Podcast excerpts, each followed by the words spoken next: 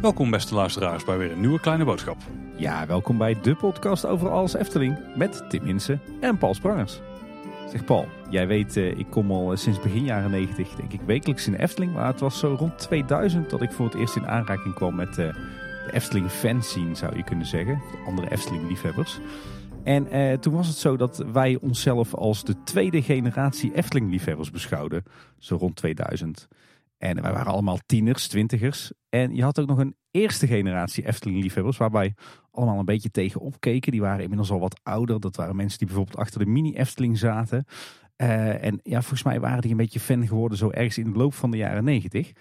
Uh, maar vandaag hebben we een gast aan tafel die daar misschien een beetje om moet grinniken. Want ik kan me voorstellen dat dit niet echt de allereerste generatie Efteling-liefhebbers was uh, in de jaren negentig. Zou er een soort nulde generatie zijn? Misschien was het wel min één generatie? Ja, als je zo gaat terugtellen, dan is het misschien wel generatie min twee. Ja. Nou, nou wat ingewikkeld. nou, laten we het maar gewoon verklappen wie hier aan tafel zit. Uh, Sebastian Smits, welkom in Kleine Boodschap. Dankjewel. Ja, jij bent uh, wat ons betreft echt, echt Efteling-liefhebber. Ja, niet van het allereerste uur natuurlijk, maar wel misschien mogelijk het allereerste uur dat jij liefhebber had kunnen zijn. Ja, dat zou kunnen. Ik denk dat er ook al liefhebbers waren in de jaren 50 en 60. Maar niet te lang daarna kwam ik inderdaad. Nou, nou er is wel een, een, heel belangrijk element dat jij denk ik wel, uh, nou misschien superliefhebber genoemd mag worden. Maar voordat we verder gaan, luisteraars kennen jou misschien al als de Loopings podcast ook in de gaten houden. Want uh, Loopings heeft rond 70 jaar Efteling een speciale aflevering uitgebracht waar onder andere wij in zaten. Maar daar zat jij ook in als dus een van die originele Efteling liefhebbers. Ja, klopt. Daar werd ik inderdaad voor gebeld van wil je dan iets zeggen over 70 jaar Efteling en hoe het was om fan te zijn in die tijd toen wij ermee begonnen. Ja. ja, en ik hoorde in die Loopings podcast dat jij dus al sinds ja, ergens in het loop van de jaren 70 Efteling liefhebber bent. En dat triggerde mij enorm, want ik ben enorm benieuwd hoe het nou was om in de jaren 70 en de jaren 80 Efteling liefhebber te zijn. Uh, daar gaan we het vandaag uitgebreid over hebben in uh, dit interview met jou. Maar ik ben vooral allereerst benieuwd, wie ben je eigenlijk en wat doe je zo al tegenwoordig? Ja, nou, ik ben Sebastian Smits. In het dagelijks leven heb ik twee bedrijven. Eén bedrijf heet Storytellers en daarmee doe ik evenementen en theater in Zoetermeer, Zuid-Holland. En omstreken met de nadruk op evenementen en locaties eigenlijk. Dus we maken heel veel locatietheater, openluchttheater. Daarnaast ben ik ook uh, master distiller en eigenaar van de Loki Distillery in Zoetermeer. Eh, iets heel anders waar we gin, whisky, vodka, limoncello, allerlei gedistilleerde dranken maken. En voor iedereen die meteen Google inkruidt, Loki, hoe spel je het in dit geval? Want ik heb meerdere opties in mijn hoofd. L-O-K-I.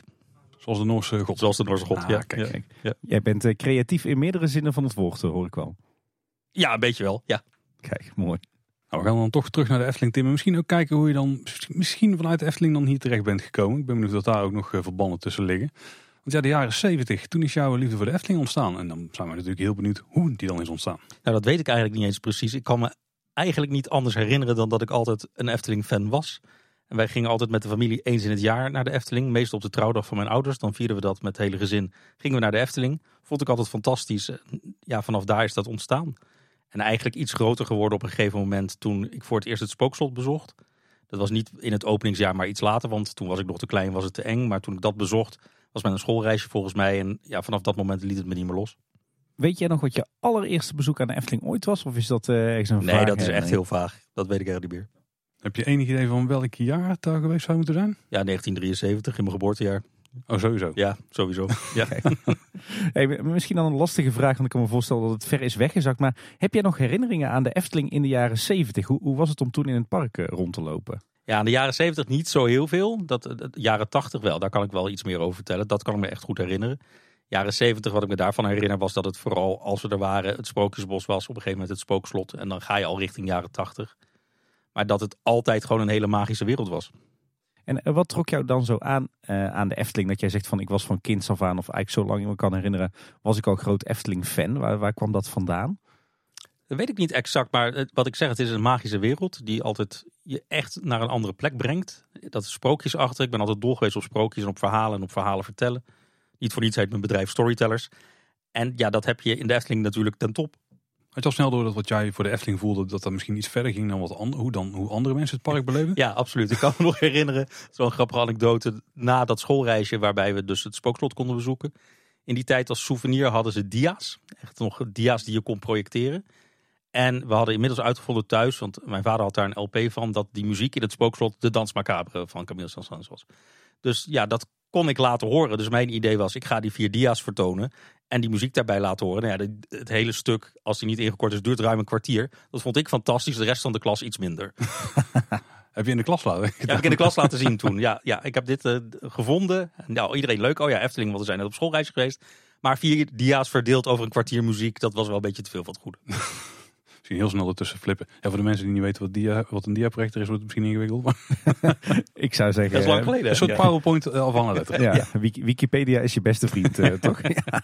Dat- Ik denk dat die mensen ook niet weten wat de, connectie is tussen een cassettebandje en een potlood. Nee, inderdaad, ja. Nee. Hey, maar, Sebastian, je zei, voor mij was de Efteling veel meer dan alleen eh, dat park in Kaatsheuvel. Je wist al meteen dat je, dat je echt Efteling-liefhebber was. Maar je ging maar één keer per jaar naar de Efteling. Hoe, hoe bedreef jij dan die liefde voor de Efteling in de tussentijd? Ja, met dat soort dingen. Dus Dans Macabre andere muziek opzoeken, die dia's kijken en heel veel lezen. En op een gegeven moment natuurlijk wat heel goed werkte. Daar kom je achter, hey, de Efteling is ontworpen door Anton Pieck. Dus zoveel mogelijk over Anton Pieck lezen en verzamelen. En dat deed ik ook. En je zei, eh, de, de opening van het spookslot, dat betekende veel voor jou. Dat was een beetje, eh, ja, misschien wel jouw wake-up call als, eh, als Efteling-liefhebber. Waar, waar kwam dat vandaan? Wat had het spookslot dat het voor jou zo duidelijk maakte van nou, de Efteling is, daar hou ik van? Ik denk wat voor mij het belangrijkste was bij het spookslot, afgezien van dat ik het aan de ene kant echt ontzettend eng vond, maar er toch heel graag in wilde, dat het geen compleet verhaal was zoals alle andere sprookjes in het Sprookjesbos. Dus die kon ik allemaal nalezen en dat kon bij het spookslot niet.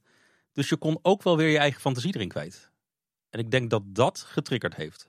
Ah, die impliciete storytelling, ja. ja. Had je ook al een fascinatie in die tijd voor eh, de verhaal achter de attracties? Je zei net al van, eh, op een gegeven moment leer je van is het ontwerpen van alles. Hè, dus het is gemaakt door mensen en zo. Maar bij Spookslot kan ik me voorstellen dat een van de dingen die misschien ook fascineert is, ook dat het, het zijn al allemaal geautomatiseerd bewegende dingen, zeg maar. Het is een showtje wat iedere keer hetzelfde is, helemaal ontworpen door mensen. Er zit een hoop techniek achter. Ja, interesseerde me helemaal niks. Nee, Nee. Het is echt het, echt het verhaal. Op dat moment interesseerde me dat echt niks. Ik ging echt helemaal voor de beleving. En dan even fast forward, eh, als we het dan toch over cassettebandjes hebben, eh, naar nu. Eh, als we dit opnemen is het najaar 2022. Het spookslot wordt as we speak met de grond gelijk gemaakt. Eh, wat doet dat met jou? Want ja, het spookslot betekent dus heel veel voor jouw liefde voor de Efteling. En wat doet dat met jou dat het nu zoveel jaar later eh, verdwijnt? Nou, het was wel even slikken toen ik het hoorde, toen ik het las. Aan de andere kant kan ik het ook wel begrijpen. Het spookslot was ook echt verouderd. En hoe mooi die beleving ook is, hoe mooi ik hem ook vond. Ik kan me voorstellen dat het niet meer aan deze, de eis van deze tijd voldeed. En er komt iets moois voor in de plaats. En daar was ik eigenlijk wel vrij zeker van. Ik kon me al niet voorstellen toen die aankondiging kwam van... Hey, ze breken het af en er komt helemaal niks nieuws. Want dat hebben ze toen niet aangekondigd. Ja, en toen was het, ik denk een paar dagen of een paar weken daarna... dat weten jullie beter dan ik, van... ja, maar er komt iets moois terug, Dans Macabre. Ja, vervolgens was bericht en Jeroen gaat het ontwerpen. Toen dacht ik, nou, dat komt wel goed. Ja, want eh, daar, daar hebben we het nog niet over gehad. Maar jij hebt een bijzondere connectie met Jeroen, hè? We hebben samen de Efteling Fanclub opgericht destijds. Ja. Kijk, daar gaan we het zo uitgebreid over hebben. Eh, heb je dan trouwens ook een, eh, een, eh, een afscheidsboek van het spookslot besteld en een pin en ben je naar de spooknacht geweest? Of? Ik ben niet naar de spooknacht geweest. Ik heb het nog wel geprobeerd, maar dat lukte niet. En ik heb ook geen pin, want ja, die raak ik toch maar weer kwijt. Het boek heb ik wel besteld, uiteraard. Ja, Kijk, als een laatste saluut aan het spookslot. zeker. En dan rollen we rustig aan eh, de jaren 80 in. Of, was het in de jaren 80 dat jouw eerste spookslotbezoekje plaatsvond? Ja, dat denk ik wel. Ik denk dat de spookslot opende in 1978. Toen was ik vijf, dan mocht ik, er- mocht ik er echt niet in. Dus ik denk dat het iets van 80, 81 of zo was dat ik er voor het eerst inging. Ja, want de jaren 80, dat is denk ik eh, het decennia geweest waarin je echt tot bloei kwam als Efteling-liefhebber. Ja, absoluut. Ja. Ja, in de jaren 80 zijn sowieso echt extreem tof, denk ik, om eh, te hebben kunnen volgen als Efteling-liefhebber. Ik denk dat we er wel eens jaloers op mogen zijn. Als we kijken wat er in die jaren allemaal uit de grond is gestampt, dan is het toch wel vrij bijzonder. Ja, inclusief een heleboel baanbrekende attracties, hè? Zeker voor Europa. Hoe was het om in de jaren 80 Efteling-fan te zijn? Want ik ben er toch wel jaloers op. Ja, ja, nou, volgens mij is het altijd leuk om Efteling-fan te zijn. Maar het was in de jaren 80 extreem leuk. Omdat ja, er was een meerjaren beleidsplan natuurlijk. Er was een vijfjarenplan. En daarna nog een vijfjarenplan. Dus je wist, er komt ieder jaar iets nieuws. En meestal verrasten ze ons en dan kwamen er meerdere dingen nieuw in, in dat jaar.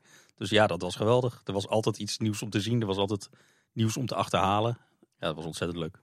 Ja, je, je, je zegt al, ze, verrasten ons. Je had het net liedje, het, het woordje, of het begrip Efteling Fanclub al vallen.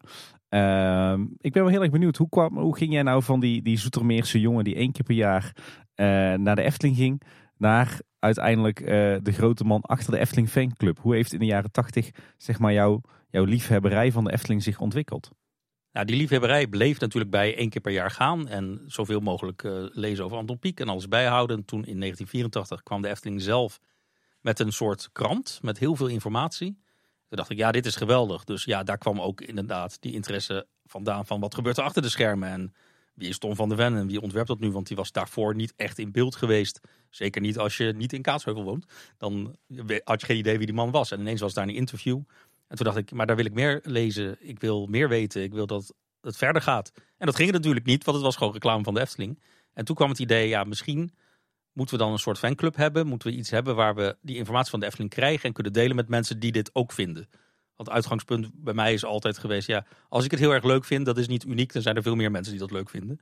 Ja, want eh, wist jij op dat moment dat er een, een grote schare Efteling-liefhebbers was? Of was dat nee, nee, nee, we begonnen echt lokaal eigenlijk daarmee. En Jeroen en ik ja, waren beste vrienden op de basisschool. We, we, deden veel samen. We maakten toneelstukken samen. We maakten ook schoolkranten en strips samen. Dus ja, was een aangewezen combinatie om te zeggen... joh, we starten een fanclub. We waren allebei Efteling-fan, vonden dat leuk. Ja, wie niet waagt, wie niet wint. Ja, en we hebben al een paar keer Jeroen gezegd, maar even voor de luisteraars. we hebben het dan dus natuurlijk over Jeroen Verheij, inmiddels eh, ontwerper bij de Efteling. Ja. En de man die eh, Dans Macabre voor mag eh, geven op dit moment. Waar ik dus echt heel benieuwd naar ben, is kijk, als je tegenwoordig ergens liefhebber van bent, dan is er een echt een enorme makkelijke plek om je weg te gaan zoeken en dat is het internet. Want ja, daar, daar verzamelen alle mensen zich en tegenwoordig is het vrij makkelijk om een niche te vinden die, die zich net zo wil kunnen bekommeren om een onderwerp als jij. Dat was in die tijd echt compleet anders. Maar hoe kom je dan aan al die nieuwtjes? Hoe, hoe volg je de ontwikkelingen in de Efteling destijds? Nou, we waren afhankelijk van de Efteling zelf.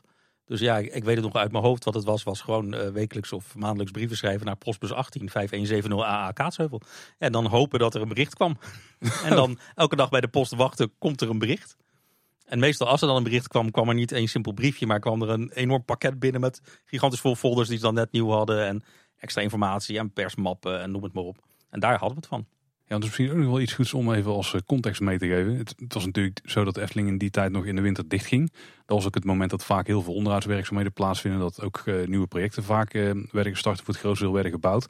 Als er grote ontwikkelingen waren, dan lagen die vaak buiten de bestaande grenzen van het park. Zoals ook niet dat als je daar, ook al kwamen er regelmatig, want ik weet niet hoe vaak jullie toen richting de Efteling gingen. Nog steeds één keer per jaar. Ja, nou ja, Dan, dan is het ook lastig om iedere dag op het park te lopen en alles te volgen. Maar ook al deed je dat, dan kreeg je er nog niet zoveel van mee. Want bijna niks eh, van de uitbreidingswerkzaamheden die bevonden zich in het park zelf. Dus je moest echt brieven schrijven aan de Efteling om informatie te krijgen. Maar wat voor en wat voor detail kreeg je dan informatie terug? En van wie kreeg je die informatie? Nou, die informatie kwam van de afdeling wat toen uh, eh, PR en marketing heette. En dat heeft in de loop der jaren allerlei namen gehad, maar toen was het PR en marketing. En die vonden het eigenlijk heel leuk. Dus toen wij zeiden, we willen heel graag een fanclub oprichten. En dit is ons idee, zeiden ze, hartstikke goed. Leuk, hier heb je alle informatie. Hou er rekening mee dat we dat misschien op den duur zelf willen gaan doen. Maar uh, hou ons op de hoogte, wij houden jullie op de hoogte. En vanaf dat moment stonden wij eigenlijk op de perslijst. Dat is een beetje oh, hoe je het moet zien. Dus ja, we kregen de persinformatie. Oh, super.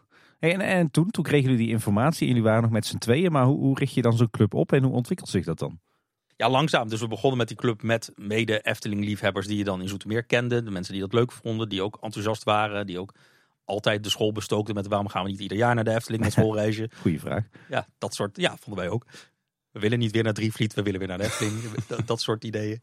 En langzaam maar zeker vanuit de Efteling, qua, die begon mensen te verwijzen naar ons. Dus als er Efteling-liefhebbers waren die ook schreven naar de Efteling, van ik wil iets weten of ik wil iets doen, zeiden ze, hey, er zit een fanclub in Zoetermeer. Dit is het adres, uh, schrijf ze, word lid en dan heb je meer informatie. Oh, dus eigenlijk hielp de Efteling jullie enorm met het, uh, het grote groeien van die club. Ja, ja. Maar alle communicatie vond dus plaats via brieven en post. Ja, en op een gegeven moment telefonisch. Ja. Ah, oké. Is het ook in die tijd geweest dat je op een gegeven moment een abonnement kreeg of zo op de Efteling? Dat je vaker richting het park ging? Of wanneer kwam ja, we gingen wel vaker richting het park. Er, kwam inderdaad een moment dat we steeds betere contacten kregen met die afdeling PR en marketing. En op een gegeven moment ook vaste contactpersonen. En dan belden we gewoon, joh, we willen komen. En dan zeiden ze, nou kom maar naar het kantoor. En dan uh, spraken we wat dingen door. En vervolgens zeiden ze via de achteringang. Want die had je toen nog, loop maar uit het kantoor achteruit en uh, veel plezier in het park. dus uh, alle mensen hebben we nooit gehad wat dat betreft. Dat we mochten altijd gewoon doorlopen. Chic. hey, maar wat hield die, die, die club echt op een gegeven moment groter? Wat, wat hield die club precies in dan? Wat deden jullie? Ja, we, eigenlijk het belangrijkste dat we in eerste instantie deden was het clubblad. ik heb er nog een aantal van meegenomen voor jullie. Dat waren de eerste vijf jaar. Hebben we ooit gebundeld toen. Ja, die kwamen dan regelmatig uit. Die werden naar mensen toegestuurd. Daar stond die informatie in. En langzaam maar zeker werd het uitgebreid. Dus we zijn op een gegeven moment ook, nou je had het net over een cassettebandje. Uh, dat was iets wat er niet was. Er waren geen cd's met Efteling muziek, geen LP's. En we konden daar aankomen. Efteling vond het ook goed. Zei, nou, als je dat kleinschalig houdt, maak maar cassettebandjes die je mag verkopen met alle Efteling muziek erop. Dus dat hadden we bijvoorbeeld. Uh, we zijn boekjes uit gaan geven van fans die uh, verhalen geschreven hadden waarvan we dachten, hé, hey, dat is de moeite waard. En we kregen via verschillende fans en via de Efteling zelf op een gegeven moment de beschikking over een enorm archief aan krantenartikelen.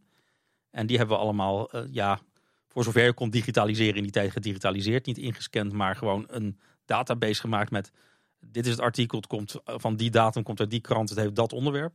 Ja, mensen konden dat bestellen en dan maakten wij weer een kopietje en stuurden we op. kan je er niks meer bij voorstellen in Nee, dat kan je, nee, 2022. echt niet. Nee. Hey, over dat clubblad gesproken, hè? want ik denk dat was natuurlijk jullie, jullie voornaamste communicatiebron richting jullie leden. Een beetje vergelijkbaar denk ik met, met onze nieuwsafleveringen, maar dan op papier. Eh, ehm, hoeveel werk kroop daarin? Ja, veel. Want ja, de- het was echt pionieren in die tijd. Dus we hadden niet een, eh, een DTP-systeem of wat dan ook. We- we zaten dat allemaal met de hand te doen. Dus in eerste instantie, ja, we hadden een, eh, echt een antieke typemachine. Want daar vonden we dan wel mooi lettertype ervoor. Dus het was antiek type. En als je een fout maakte, moest er een eh, Tipex papiertje tussen om die letter weer weg te halen. Maar die bleef je altijd een beetje zien. En de koppen, die tekende Jeroen met de hand. En de tekeningen maakte hij ook met de hand. En we hadden dan wat foto's. Het was allemaal zwart-wit. Dus je hoopte dat hij goed overkwam. En dat was het eigenlijk. Op een gegeven moment eh, kregen we iets meer budget omdat mensen lid werden. Eh, gebruikten we, dat is ook echt uit het jaar nul eigenlijk, afwrijfletters die je toen nog had. Dus dan kocht je vellen met speciale lettertypes. En dan kon je zo'n, op een doordrukvel kon je dat eraf krassen. En als je het dan goed deed, had je een hele mooie kop alsof die gedrukt was.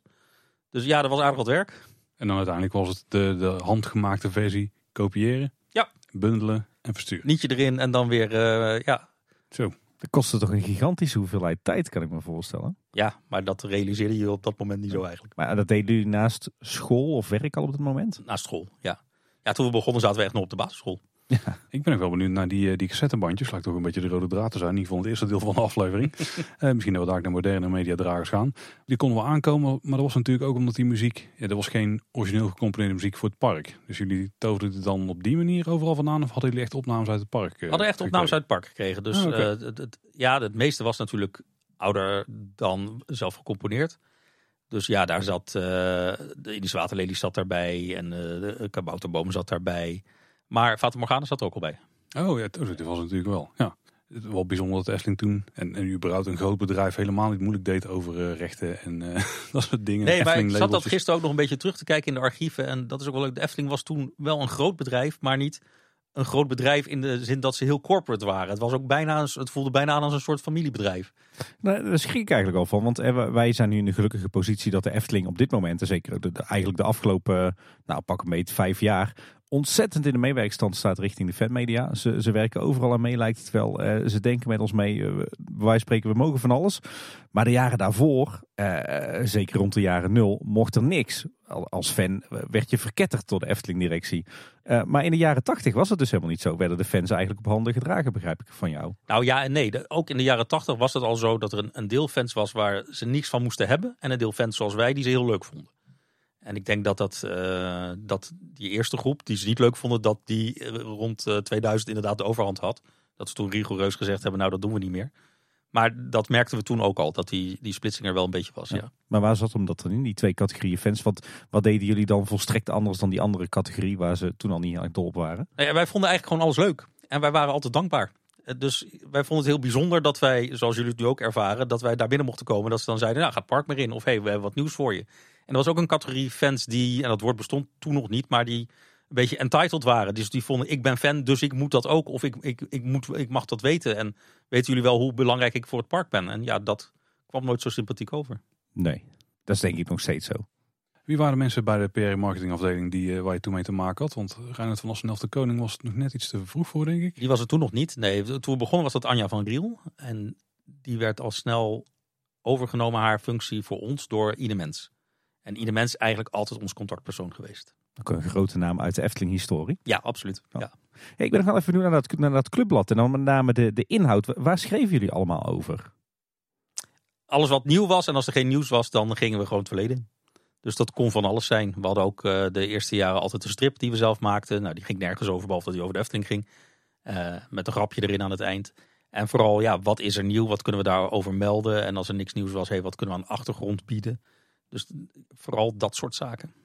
Ja, je, je vertelde net voor de opname dat je ook wel eens naar Kleine Boodschap luistert. Zit daar ook een soort parallel tussen, waar jullie zeg maar de Kleine Boodschap in, in geschreven vorm, moet ik het zo zien? Ja, alleen we, wij kwamen natuurlijk maar, ik geloof, zes keer per jaar uit of zo. Dus ja, de, de snelheid waarmee jullie nieuws kunnen brengen, ja, dat, dat konden wij nooit. Dus het, het was ook vaak zo dat als wij iets nieuws wilden brengen, dat we dachten, ja, dat kunnen we nu wel gaan schrijven. Maar tegen de tijd dat het clubblad uitkomt, bij iedereen op de, in de bus ligt, is het seizoen gestart. Want het waren toen nog seizoenen. Dan heeft iedereen dat al lang gezien. Dus ja, dan kunnen we het maar beter hebben over wat er aan de achtergrond of op de achtergrond gebeurd is. Heb je zo wat voorbeelden van artikelen die je nog kan herinneren waarvan je, waarvan je denkt van oh die kwamen echt goed uit de verf of daar hebben, eh, zijn we heel lang mee bezig geweest of daar kregen we heel veel toffe reacties op? Nou, wat een hele mooie was, en dat was niet eens een artikel, maar wel een, echt een primeur. Eh, de aankondiging van het Volk van Laaf was op een clubdag. Op een gegeven moment hadden we clubdagen. En dan kwamen al die fans eh, naar de Efteling, mochten toen ook allemaal gratis naar binnen. Was, eh, en dan werden we ontvangen in een speciale ruimte. En dan kwamen er mensen spreken, we deden quizzen en dat soort zaken. En de aankondiging van we krijgen een nieuwe attractie, Volk van Laaf, dat gebeurde daar. Dus ja, iedereen zat met oren te klapperen daar. Zo, dat klinkt wel als iets wat wij moeten regelen. Maar ik denk Ja, ja, dat, dat dat nog gebeurt in deze tijden. Weet je waarom de Efteling daar toen voor heeft eh, gekozen om het op die manier te doen? Juist om het bij de liefhebbers is net leggen, denk je? Of? Ja, ik denk dat het ook niet langs, want ze hadden alle publiciteitsmateriaal ook al klaar. Dus ik denk dat het niet lang scheelde voordat het ook verder eh, de publiciteit inging. Het was niet zo dat het daarna een maand duurde voordat het in de pers kwam. Dus misschien was het zoiets van, joh, leuk, we kunnen ze een primeur geven, laten we dat doen. En wat ik zei, wij hebben altijd enorm veel medewerking gehad van de Efteling. En die vonden eigenlijk alles leuk wat we deden. Eh, soms waren ze kritisch als ze zeiden van, joh, we willen liever niet dat je het zo of zo opschrijft. En daar waren wij dan ook wel gevoelig voor. Dus ja, dat was een hele goede samenwerking. Ja, een soort co-productie eigenlijk. Ja, eigenlijk Ja, wel. ja. Ja. Hoe- hoeveel leden hadden jullie eigenlijk op je, je hoogtepunt? Op het hoogtepunt zaten we zo tussen de 200 en 300 leden volgens mij. Zo 200, 2 tot 300 van die boekjes iedere keer in elkaar zetten. Ja, dat konden we toen. Ja, die boekjes konden we wel eens in elkaar zetten, zelf kopiëren. En dat lukte al niet meer. Dat deed de Efteling. Oh. Dus dat werd het, eh, moesten wij hem eh, op tijd af hebben. En dan de Efteling kopieerde hem. Want we hadden een grotere kopieermachine dan wij hadden. en, eh, en op een gegeven moment kwam dat weer terug. Want toen werd het bij de Efteling te druk. En toen eh, hebben wij een kopieermachine gekregen om het weer zelf te gaan doen van de Efteling. Oh, kijk. Oh, netjes. Ja. Hey, als je kijkt naar wat jullie in die tijd allemaal, allemaal deden, hè, zijn er dan zaken waarvan je zegt, nou dat zou heden ten dagen echt niet meer kunnen? Zoals wij dat toen deden. Ja, je kan het niet meer op die schaal doen, denk ik. Ik denk als je nu opnieuw zou beginnen met zoals wij dat deden. Dan zit je niet aan de 300, maar aan de 3000 leden. En dan, dan moet je echt een hele andere structuur hebben om dat voor elkaar te krijgen. Dat kan je niet meer als hobby met z'n tweeën doen. Nou, Nou, jullie zijn aardig op weg, maar ja, je hoeft het niet allemaal te kopiëren. Dat scheelt. Nee, dat doet de, de server voor ons. Eh, Tim die staat erom bekend dat als hij naar het park gaat, dan neemt hij eh, zijn eh, virtuele notitieboekje mee. Hè, want dat is hoe hij dan tegenwoordig door het park moet lopen. Nou ja, dat deed vroeger eigenlijk ook wel. Hè. Ik, eh, er zijn tijden geweest dat ik nog bijna echt met een kladblokje en een pen door het park liep. Maar het is in ieder geval hernieuwd sinds dat we de podcast doen. Dat is waar, ja. Eh, was het ook zo dat als jij naar de Efteling ging, eh, nadat jullie de fanclub zijn gestart, dat je, dat je dan met andere ogen naar het park keek? Ja, je keek zeker met andere ogen naar het park. Vooral omdat je veel meer informatie kreeg. En ook omdat we, wat ook weer een, iets heel moois was, dat we in de winter heel vaak achter de schermen mochten. Oeh. Dus gewoon allerlei dingen konden zien die andere bezoekers niet zagen. Maar het was niet zo dat ik met een notitieblokje rondliep. Nee, eigenlijk was het zo dat wij binnenkwamen en dan heel vaak al de informatie kregen. Van joh, eh, ga daar, daar eens kijken of let hierop of let daarop. Of we zijn hiermee bezig. Ja, dan nam je dat na dat gesprek mee als je park in ging. Jij zegt, eh, kijk eens achter de schermen. Waar heb je in die jaren allemaal mogen kijken? Ja, waar niet. Eh, we- het was eigenlijk echt zo dat als het winter... nou ja, het was geen winter Efteling, het was wintersluiting. Ze zeiden, nou ga het park maar in en zorg dat je niet in de weg loopt. En dan mochten we overal in. Dus ja, eh, en ook, we, we hebben dat ook wel een paar keer gehad met rondleidingen terwijl het park open was. Maar zeker in de wintertijd, eh, achter het scherm bij Fata Morgana, bij het Spookslot. eh, ja, droomvlucht in aanbouw. Echt de opmerking was, nou je mag naar binnen, loop niet in de weg en zorg dat je niet naar beneden valt.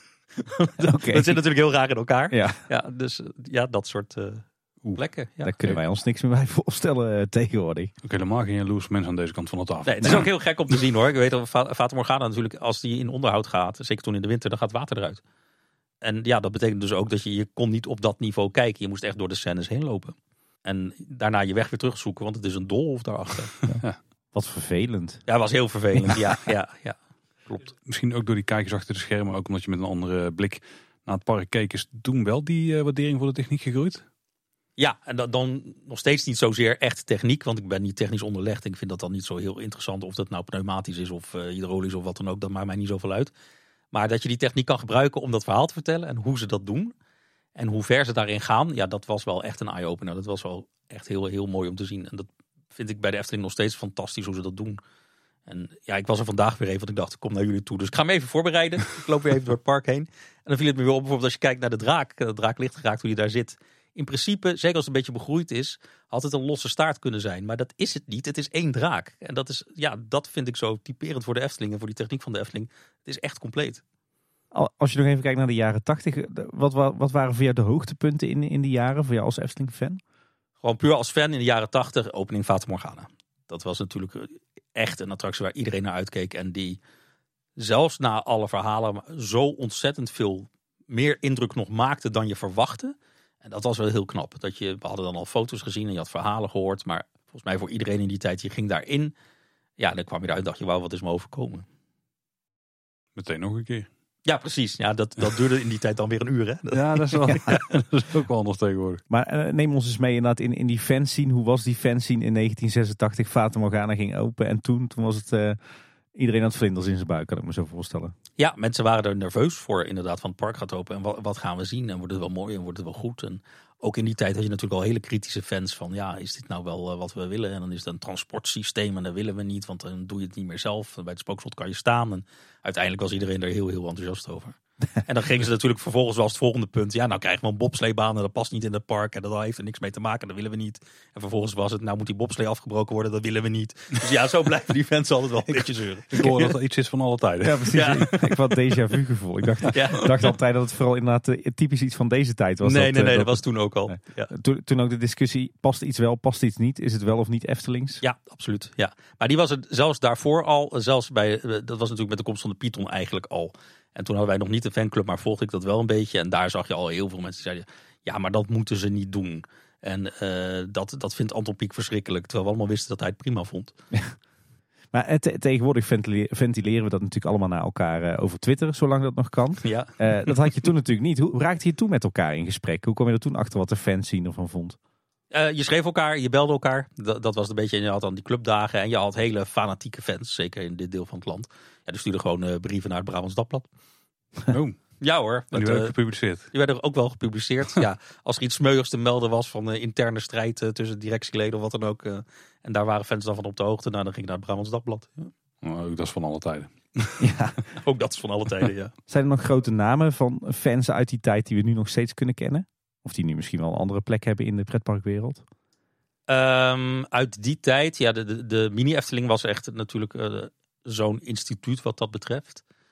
En daar zijn wel weer mensen uit voortgekomen. In die tijd zaten die daar nog niet te denken. Ik denk dat van die generatie Jeroen de enige is. Jullie kregen met, het, eh, met de Efteling Fanclub ook vrij veel eh, medewerking van de Efteling.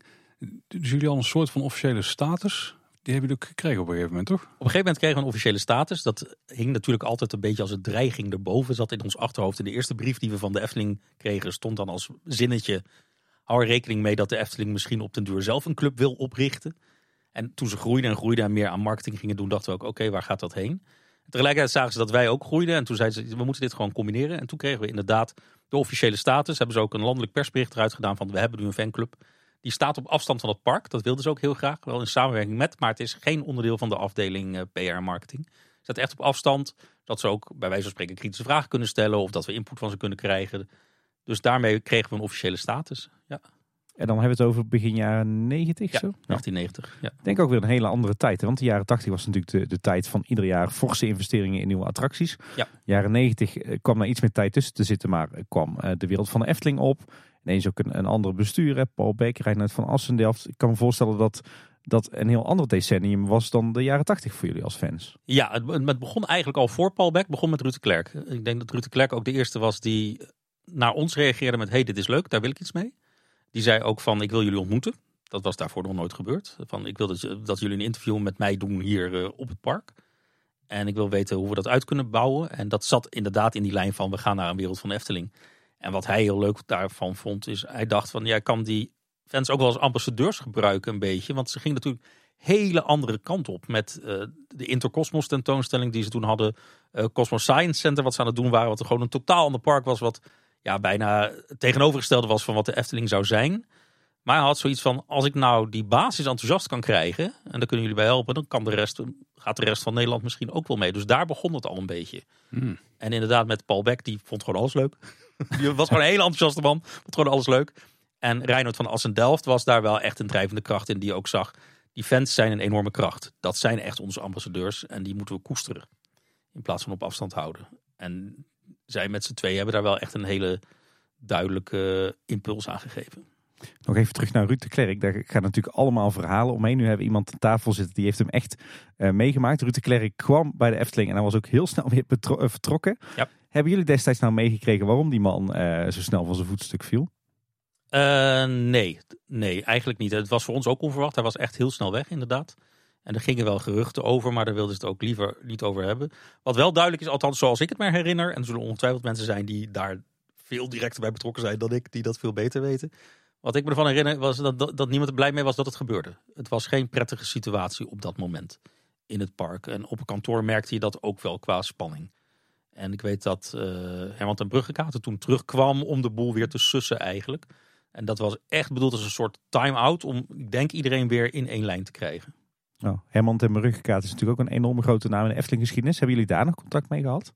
Niet rechtstreeks. Ik weet dat uh, hij kwam toen terug en uh, ieder mens heeft toen wel gezegd: joh, dit zijn Jeroen en Sebastian, die doen de fanclub en dat soort zaken. En hij zei: gaat, uh, ga zo door, prima.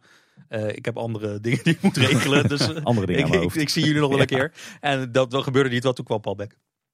En toen jullie die officiële status kregen, veranderde er nog iets voor de fanclub? Want tot dan toe was het um, vooral het clubblad maken, denk ik. En natuurlijk contact met alle liefhebbers. Maar ik begrijp wel dat Efteling jullie ook als soort klankbord misschien wel wilde gebruiken. Ja, en wat vooral veranderde in het begin daar was dat het voor de Efteling heel makkelijk was. Dat alle verzoeken die binnenkwamen van fans, werden één op één naar ons doorgezet. Ah. Dus als iemand zei, uh, mag ik ook een persmap? Dan stuurden ze een briefje met, we hebben het aan de fanclub doorgegeven. En die nemen contact met je op. Dus we kregen een soort administratieve functie bij.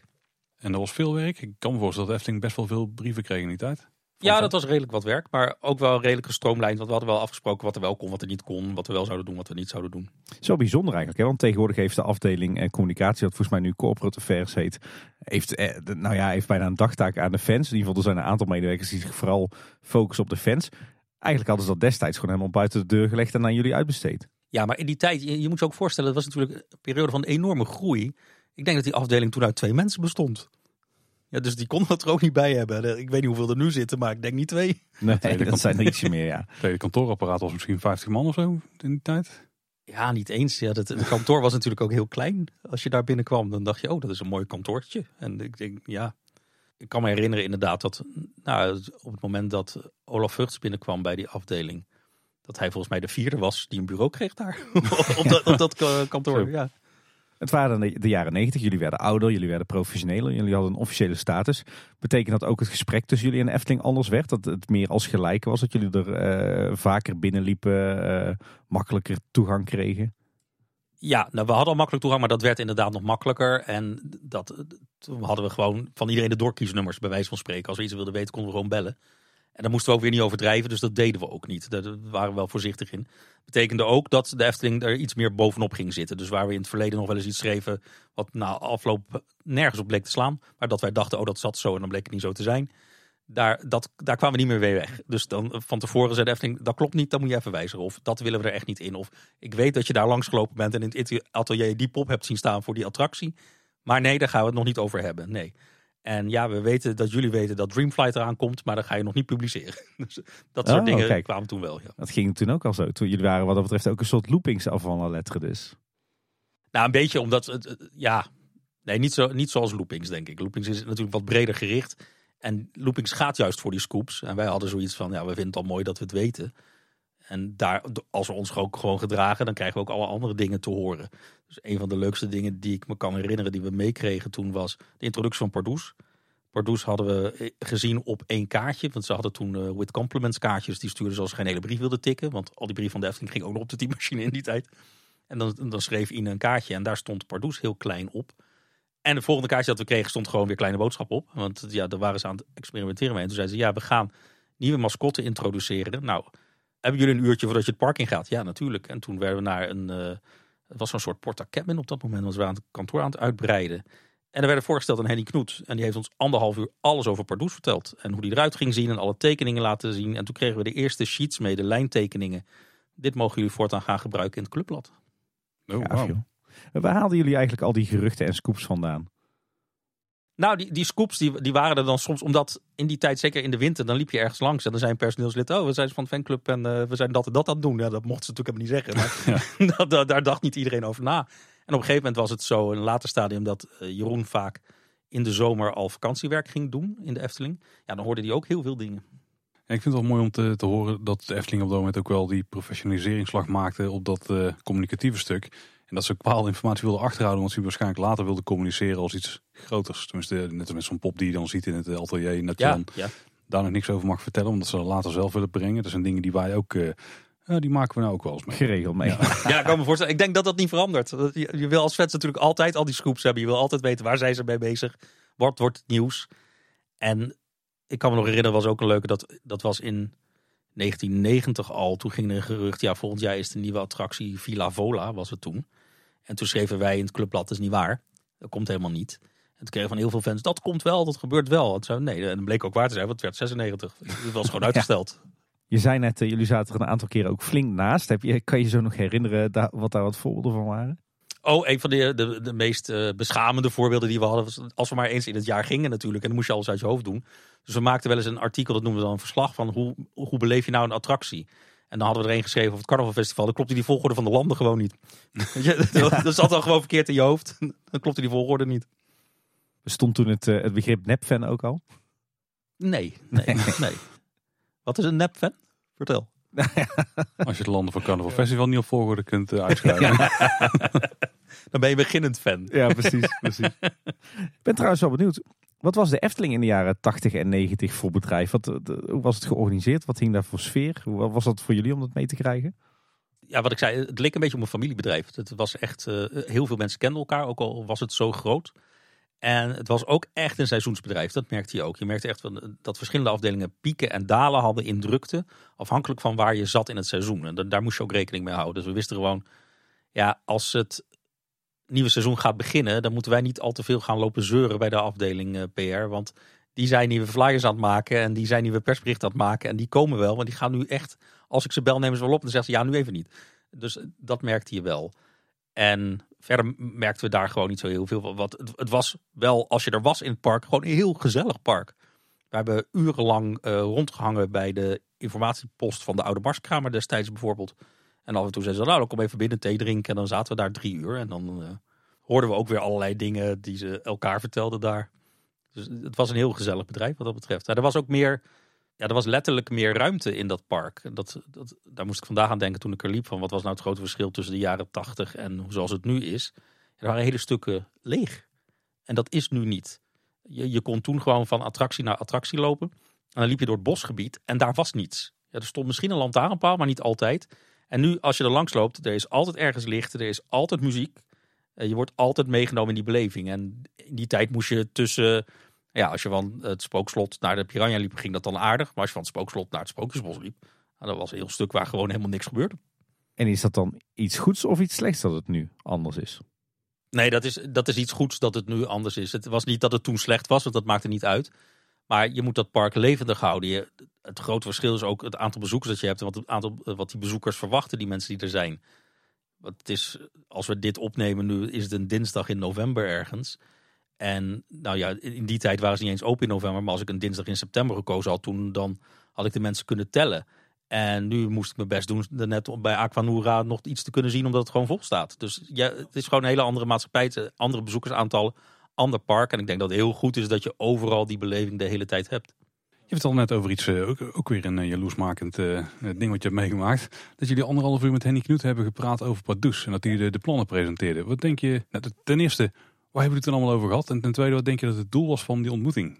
Nou, het doel van die ontmoeting was, hij, hij moest ons eigenlijk uitleggen van uh, dit is hoe je het gebruikt. Dus je mag hem wel uh, zo neerzetten, maar niet gespiegeld. Het moest heel technisch zijn eigenlijk. Maar ja, daar verloor hij zichzelf binnen 10 minuten in. En dan ging ik gewoon vertellen over, ik heb hem zo ontworpen en dat bedacht en dat bedacht. Hij had nog niet het hele verhaal achter uh, Symbolica aan Harthof toen erbij.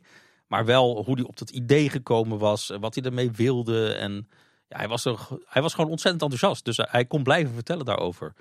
En, daarom duurde het ook anderhalf uur, waar het eigenlijk gewoon een technische briefing had moeten zijn van, joh, jullie hebben nu, want alles was in zwart-wit in die tijd, jullie hebben hem zwart-wit. Als je hem kleur gebruikt, want nou ja, dat kan je zien eh, op die oude voorbeelden nog, was die ook vaak in twee kleuren. Er kwam er rood en geel bij, maar verder ook niks. En ook geen schaduwen en zo.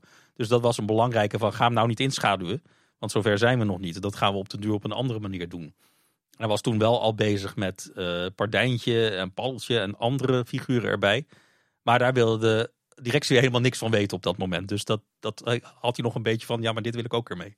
En die was nog in zijn hoofd aan het doorschieten tegenover de briefing die hij heeft gekregen waarschijnlijk. Ja, absoluut. Ja, Ik dacht dat namelijk misschien eh, jullie weer als soort van klankwoord werden gebruikt. Daarvan, kijk eens, dit gaan we doen en eh, wat vinden jullie ervan als liefhebbers en hoe denk je dat het gaat vallen?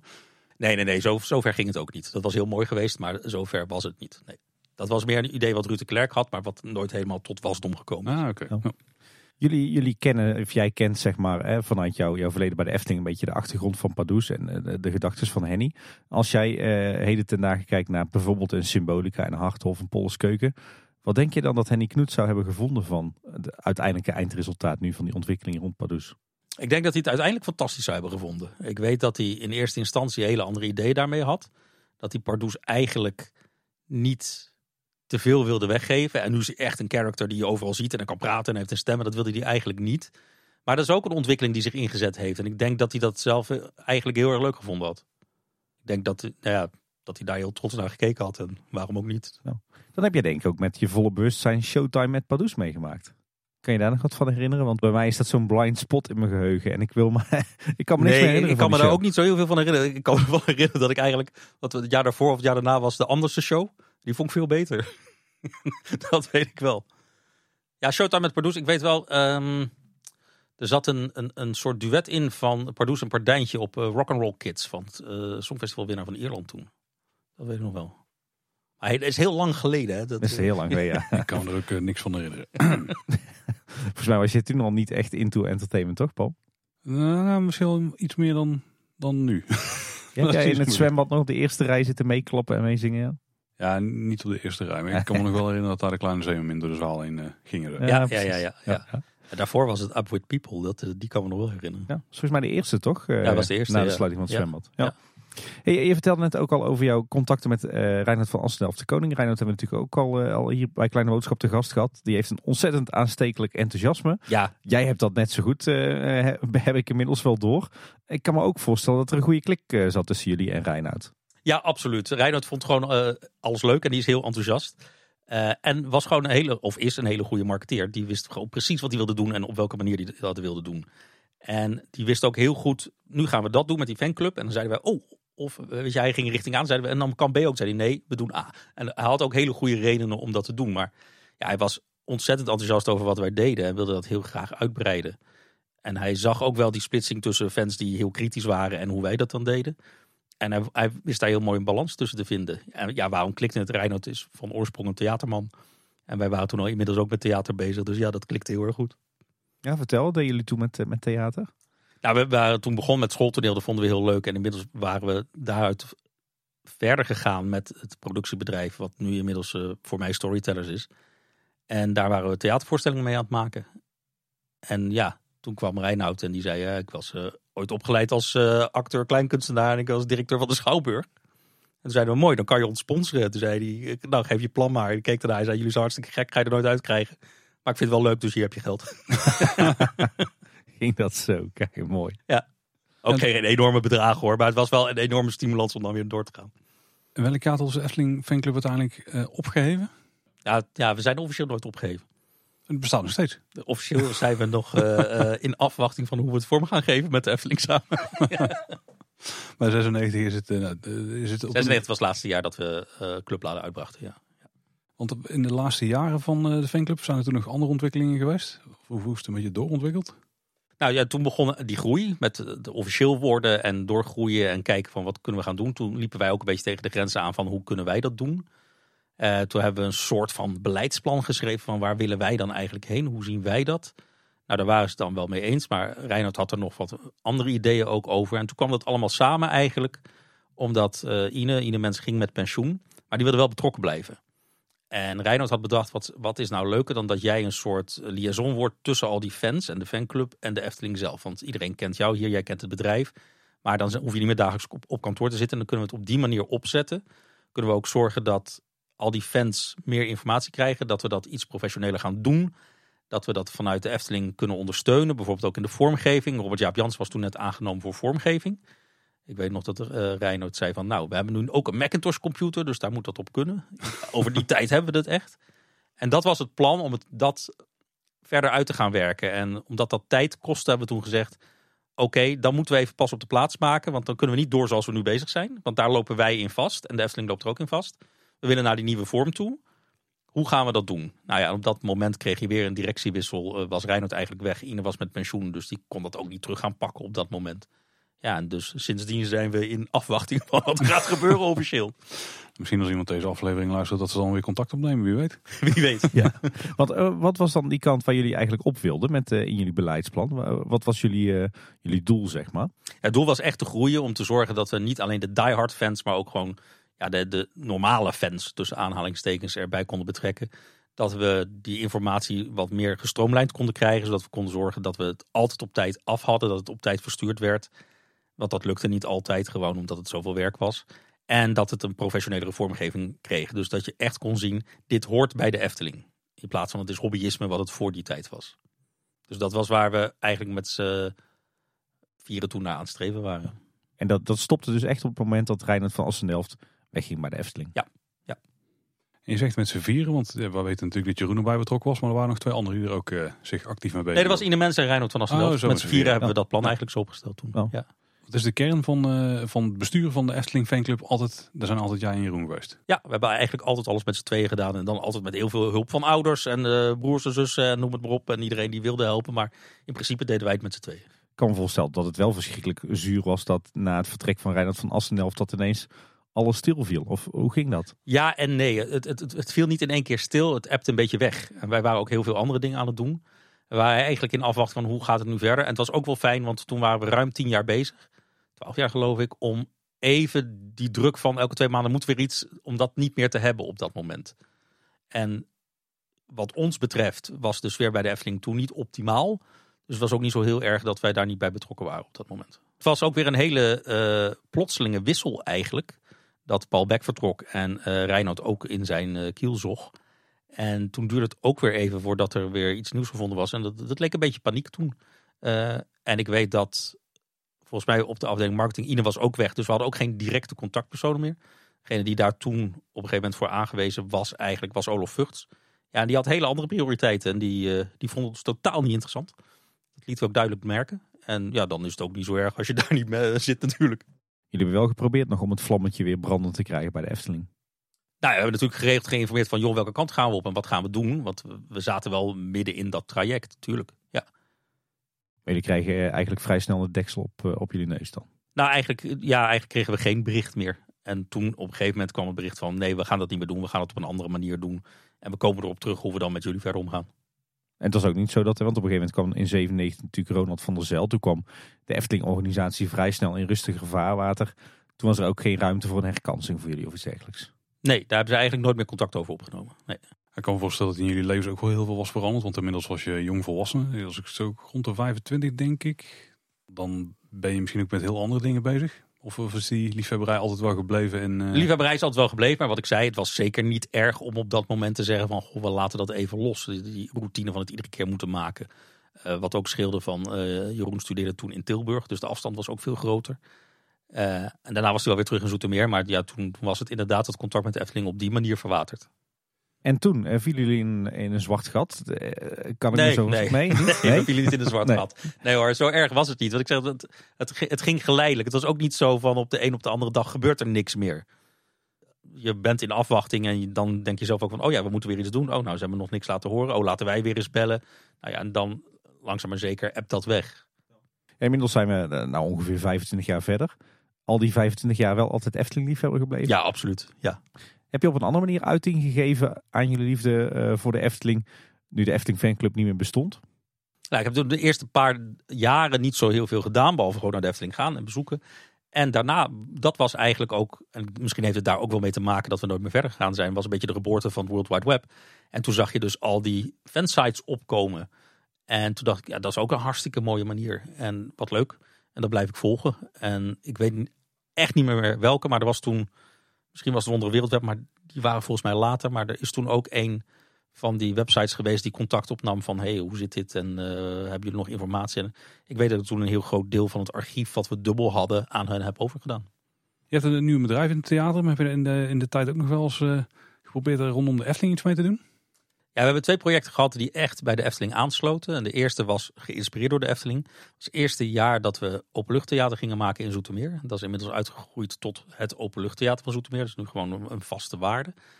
En ik was het stuk aan het schrijven en het zou over Robin Hood gaan. En het lukt voor geen meter. Ik kreeg het stuk gewoon niet goed. En toen was de perspresentatie van Villa Volta. Daar waren wij voor uitgenodigd toen. En ik stond daar in die rij, dat bokkenrijdersverhaal kwam. En daar had ik eigenlijk al daarvoor heel veel over gelezen. Van, daar kan ik ooit nog iets mee. En ineens klikte het, ja, dat moet het zijn natuurlijk. Nou, dus nog voordat ik de attractie uit was, toen had ik het synopsis bedacht. Daar hebben we voorstellingen van gemaakt. Het was een enorm succes.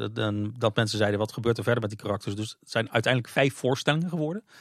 Die allemaal uh, met elkaar verweven zijn. Dus ja, dat is een enorme inspiratiebron geweest. Maar dat was natuurlijk niet officieel geleerd aan de Efteling dan? Nee, wat we wel gedaan hebben, we hebben daarin zit ook een heel na karakter die ik natuurlijk Hugo genoemd heb. Is Reinhard nog komen kijken toevallig? Al die jaren was die linker nog? Nee, nee, ah, nee. jammer, jammer. Nee. nee. die zat toen uh, met Holiday on Ice volgens mij ergens in Parijs of zo. Oeh, ja, dat is wel... Ja. En heb je later nog meer gedaan met uh, zeg maar het Eftelingse erfgoed in jouw uh, theaterproducties? Nee, het is wel een keer andersom gebeurd. Dat vond ik ook wel grappig. En toen hebben we die connectie met de Efteling ook wel weer aangetrokken. Op een gegeven moment uh, waren wij ook weer voor de openluchtvoorstellingen bezig met het maken van een nieuwe musical. Gebaseerd op de Vliegende Hollander. Nou, dat was een aantal jaar voordat de Efteling attractie zou komen. Oh. Dus dat had eigenlijk geen connectie met de Efteling op dat moment. En het gekke is dat de oorspronkelijke legende van de Vliegende Hollander is geen VOC-verhaal. Dat speelt eigenlijk veel eerder.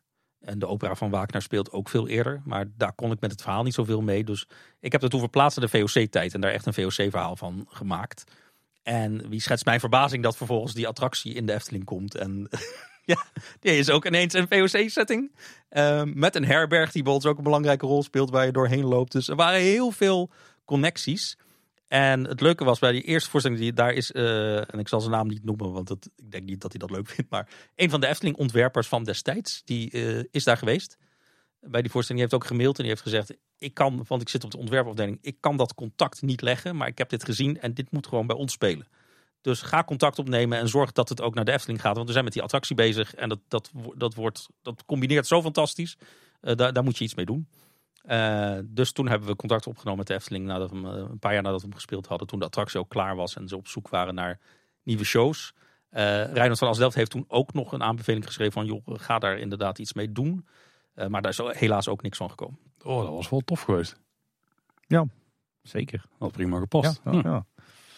Misschien dat er ooit nog eens een musical komt rond attracties zoals Villa Volta of de Vliegende Hollander. Ik zou er al warm voor lopen. Hoor. Ja, nou, wat ik weet is dat uh, toen zat Jeroen Zwartjes daar, uh, die was hoofd entertainment. Ja, die vond het veel te dramatisch en veel te moeilijk. En die wilde heel graag Wicked brengen, want dat had hij in Londen gezien met Albert Verlinde samen. Zo had met Sound of Music bezig. En hij bleef ons maar vertellen dat hij Wicked ging doen. En wij bleven hem maar vertellen dat Stage Entertainment dat toch echt ging doen en hij niet. Dus het was geen goede connectie. Nee. Zou ik denken, de Efteling van heden ten dagen, dat dat een beetje drama best wel mag. Ik denk wel dat het inmiddels wel die kant op kan. Ik denk dat de Efteling zoveel verhalen heeft en inmiddels zo breed is dat je met een heel dramatisch verhaal met die thematiek ook best vooruit kan. Het hoeft niet allemaal happy end te zijn. Nee, kijk naar een Caro, hè, wat nu natuurlijk de show is. Daar zit ook best wel wat uh, behoorlijk heftige, verdrietige momenten in. Ja, precies. Oh, ja. Oh. ja. En uh, hoe heeft jouw, jouw liefde voor de Efteling zich dan de afgelopen twintig jaar verder ontwikkeld? Want uh, je hebt het over je musical De Vliegende Hollander. Dat speelde nog voor de attractie Vliegende Hollander. Dus dan hebben we het over voor 2006. inmiddels zijn we twintig jaar verder. De afgelopen twintig jaar, hoe, hoe heeft jouw liefde voor de Efteling zich verder doorontwikkeld? Nou, het ontwikkelt verder door op verschillende manieren. Sowieso dat je natuurlijk veel mobieler wordt. ja, als je op de basisschool zit, ben je echt afhankelijk van je ouders om eens per jaar naar de Efteling te gaan. En daarna kan je zelf. Dus je gaat veel vaker, dan word je abonnementhouder en dan ga je vaker kijken. Ja, en dat blijft gewoon bijhouden. Dus dat is dan uh, dingen lezen. Als ik een keer niks te doen heb, vind ik het leuk om uh, weer eens iets op te zoeken op Eftepedia. Kijken wat ik niet weet, terwijl klopt. Naar jullie luisteren. Dat soort zaken vooral. En wat ik een van de leukste dingen vind om te doen, afgezien van met familie of vrienden naar de Efteling gaan, is naar de Efteling gaan met mensen die daar nog nooit geweest zijn of heel lang geleden geweest zijn. Want dan beleef je eigenlijk alles weer opnieuw. En ik had het geluk een, dat is nu een maand of zeven, acht geleden volgens mij. Toen had ik een Amerikaanse cursist over en was een Imagineer. Uh, hij had niet voor Disney gewerkt, maar hij bouwt echt hele mooie attracties. En ja, die was hier maar voor een paar dagen en de cursus eindigde op vrijdag. En hij zegt, ja maandag ga ik terug en ik had zo graag de Efteling willen zien. Eh, want ik hoor van iedereen, ik heb met mensen van Disney gesproken, die zeiden je moet naar de Efteling. Dus ik zei, nou wat doe je dan zondag? Ja, ja nee, hoe kom ik thuis? Nou, ik haal je wel op. Dus toen zijn we gegaan ja, dat, om dan alles te laten zien. Dan zie je het echt weer met hele nieuwe ogen. Dat is echt heel erg leuk. Fantastisch. En al die uh, jaren abonnementhouder gebleven nog? Ja. ja. En de liefde voor de Efteling onverminderd groot? Ja, absoluut. Ja. Mooi. Ja. ja. Misschien eigenlijk nu wel weer groter dan uh, 15 jaar geleden. Ja, hoe komt dat? Ik denk 15 jaar geleden dan op een gegeven moment als je er afstand van neemt, word je zelf ook wat kritischer. En dat was ook een periode dat ik dacht, wat gaan ze nou eigenlijk allemaal doen? Welke kant gaat het op? En nu zie ik weer welke kant het op gaat, wat er gebeurt en waar ze mee bezig zijn. En de samenhang. En eigenlijk weet je ook beter nu hoe zo'n bedrijf in elkaar zit, wat het allemaal moet doen. En dat, dat bevalt me gewoon heel erg. Dat vind ik heel mooi. Ik vond het ook een hele mooie ontwikkeling die ze nu weer stopgezet hebben. Dat ze met Efteling Media bezig waren om uit te breiden. Meer die Disney kant op. Maar ik vond niet dat ze dat heel erg sterk deden op dat moment. En nu zie je wat ze in het park doen is wel fantastisch. Even voor mijn beeld, hoe vaak ben je uh, tegenwoordig per jaar nog in Efteling te vinden? En ook niet weer zo gigantisch vaak als jullie hoor. Dus uh, een keer of zeven, acht per jaar. Nog netjes. Ja. Nou, ik zit heel de tijd eigenlijk al met een eh, hele grote vraag. En um, je bent begonnen als Efteling-liefhebber op jonge leeftijd. Uh, nu zijn we heel wat jaartjes verder. Is er een soort van directe lijn te trekken waarbij alle alles wat je rondom de Efteling hebt opgedaan in de jaren dat je dat hebt meegenomen in de rest van uh, wat je hebt gedaan en alle jaren na de Efteling fanclub? Ja, dat denk ik wel. Ik denk zeker in de theaterwereld, uh, alles wat we daar maken, ja, daar zit het toch altijd al in je achterhoofd.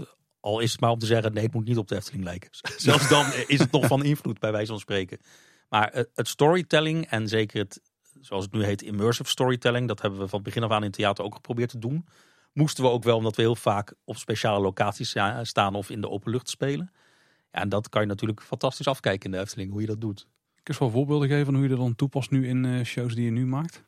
Uh, ja, we zijn toevallig nu bezig met een reprise van De Vliegende Hollander. Ja, dat is dan een show waarbij we in een kleinere zaal staan. Die staat wel binnen. Uh, we werken we heel veel met projecties daar. Projecties van de zee, projecties als we op het schip zitten, maar dan ook dus om je heen. Dus oh, niet alleen maar op de achtergrond, maar we proberen het ook aan de zijkant te doen. We hebben bijvoorbeeld ook van de week geëxperimenteerd met, ja, als het nou een hele heftige storm is, hoeveel water kunnen we op het publiek laten vallen van bovenaf voordat het theater begint te klagen over zijn stoelen. Dus het zijn wel dat soort zaken. Oh ja, dat is wel tof. Ja. ja. En specifiek voor die show, is die maar in één zaal of uh, gaat hij ja. door het land heen? Ah, oké. Okay. Nee, helaas, je moet naar Zoetermeer komen als je wil zien.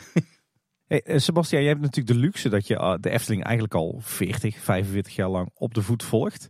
Uh, die luxe hebben wij niet, want die leeftijd hebben we ook nog niet. Wel bijna, maar, maar, goed. Maar als jij even op grote hoogte naar 40 of 45 jaar Efteling kijkt. Wat, zit daar lijn in? Welke ontwikkeling heeft dat bedrijf in de loop der jaren doorgemaakt? De ups en downs, hoe, kijk jij daarnaar met, met zo'n enorm lange ervaring als fan? Ja, die ontwikkeling is natuurlijk groei. Sowieso. Dat is altijd groei en dat zie je ook. En daar zie je een paar ja, dalen in, bij wijze van spreken. Periodes waarin ze het volgens mij niet helemaal goed wisten. Of uh, ja, welke kant gaan we nou op? Wat gaan we daar nou precies mee doen?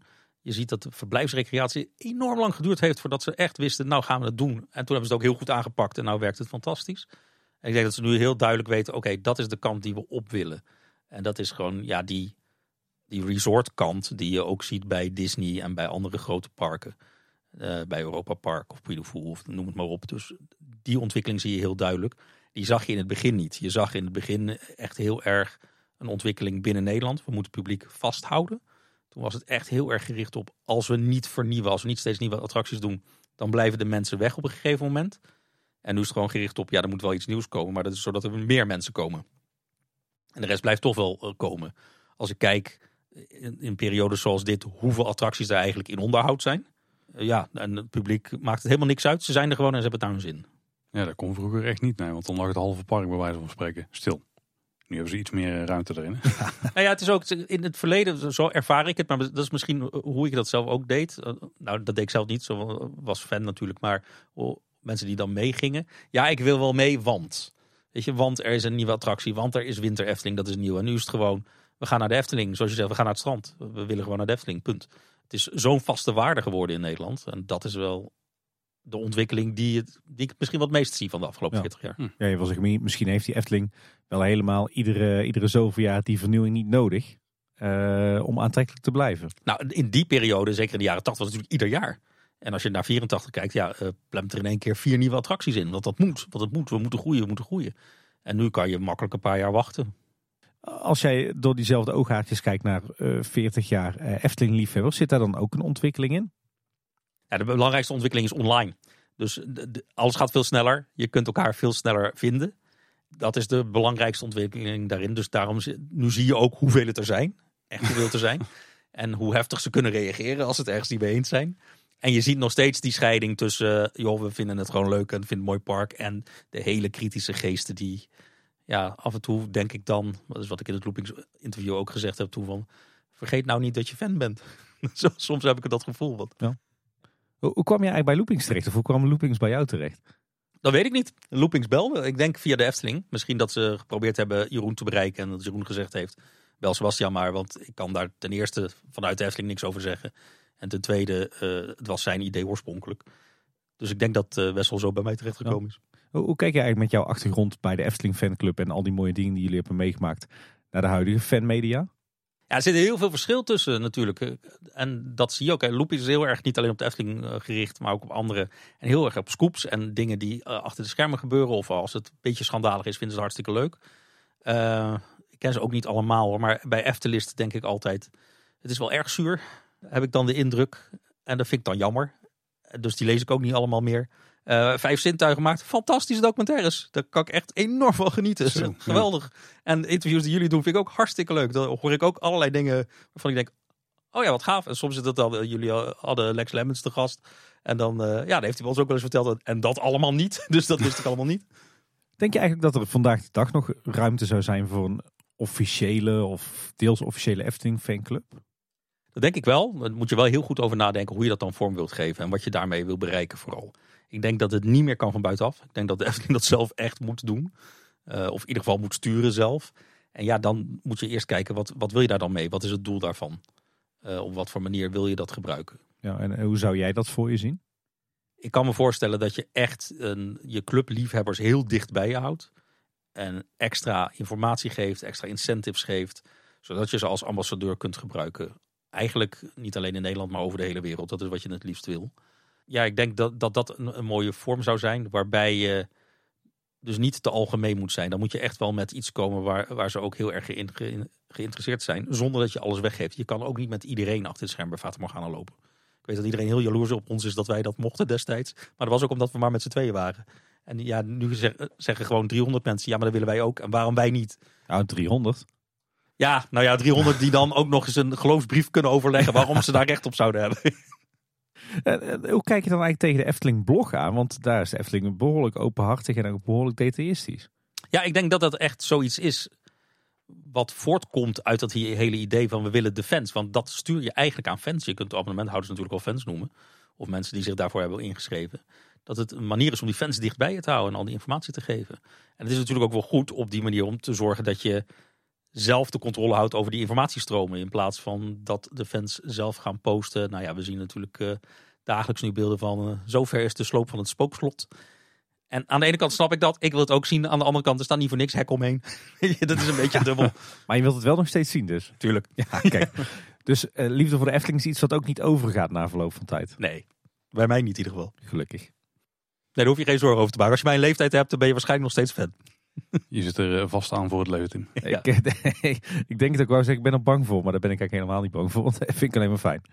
Als je nu, nu terugkijkt, Sebastian, aan de jaren dat jullie eh, echt als Efteling fanclub bij de Efteling betrokken waren. Hoe, hoe heb jij eigenlijk de relatie met de Efteling ervaren in al die jaren?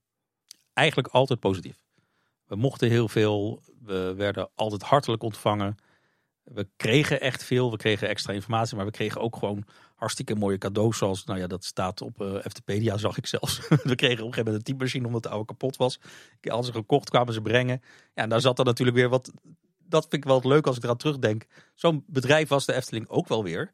Dat ze zelf ook gewoon improviseerden en keken waar gaan we naartoe. Dus ze, kochten een typemachine voor ons. Wat was daar gewoon overleg? Dat is zielig voor die jongens. Die kunnen niet goed meer typen. Die moeten een typemachine. Kopen een typemachine. Ja, gedaan. Ja, na twee eh, clubbladen was de inkt natuurlijk op. Want er moesten van die inktcartridges in. Ja, hoe komen we daaraan? Ja, die dingen kan je alleen maar per 50 bestellen. Ja, dat kunnen wij weer niet betalen. Oh nee, nee. Nou, dan kopen we er nog één. Die zetten we hier neer. Dan kunnen we er 50 inkopen. En op die manier ging dat.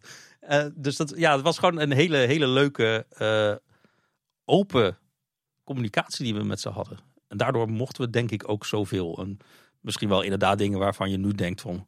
Ja, dat is eigenlijk heel onverantwoord. Gewoon te zeggen, dat, eh, het is winter en we zijn droomvlucht aan het bouwen. Loop er maar doorheen. Pas op dat, eh, dat je niet naar beneden valt. Is het natuurlijk wel gewoon de perfecte storm geweest. Want nu heb je natuurlijk het internet. Is, de informatie verspreiden is super simpel geworden. Ja. En informatie verkrijgen is ook wel simpeler geworden.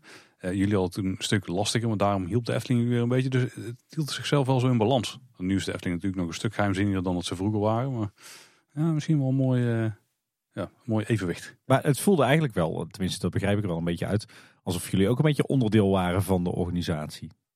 Ja, als we er waren wel. Eh, Maar dat moeten we ook niet overdrijven. Het was niet zo dat we op de personeelsfeesten mochten komen of zo. En we voelden ons ook echt geen personeel. We voelden ons hele, hele gewaardeerde gasten. Die echt meer mochten dan de rest. Hoe keek men eigenlijk in de jaren 80 en 90 binnen de Efteling tegen de fans aan? Ja, een beetje verschillend. Dus er waren fans die, eh, die ze heel lastig vonden. En er waren ook mensen die fans lastig vonden algemeen. Dus ons ook. En er waren mensen die zeiden, ja, maar dat zijn wel onze ambassadeurs. Daar willen we wel echt iets mee. En dat hing dan ook een beetje van de fan af. En er- waren ook wel in die tijd incidenten geweest met bedrijfsspionage en dat soort zaken. Die dan weer terugverwezen naar fans die ook in de ronde gelopen hadden. Dus da- daar werden ze wel steeds strenger op. Ja. Eh, heb je zo wat voorbeelden van eh, vervelende dingen die je misschien hebt meegemaakt?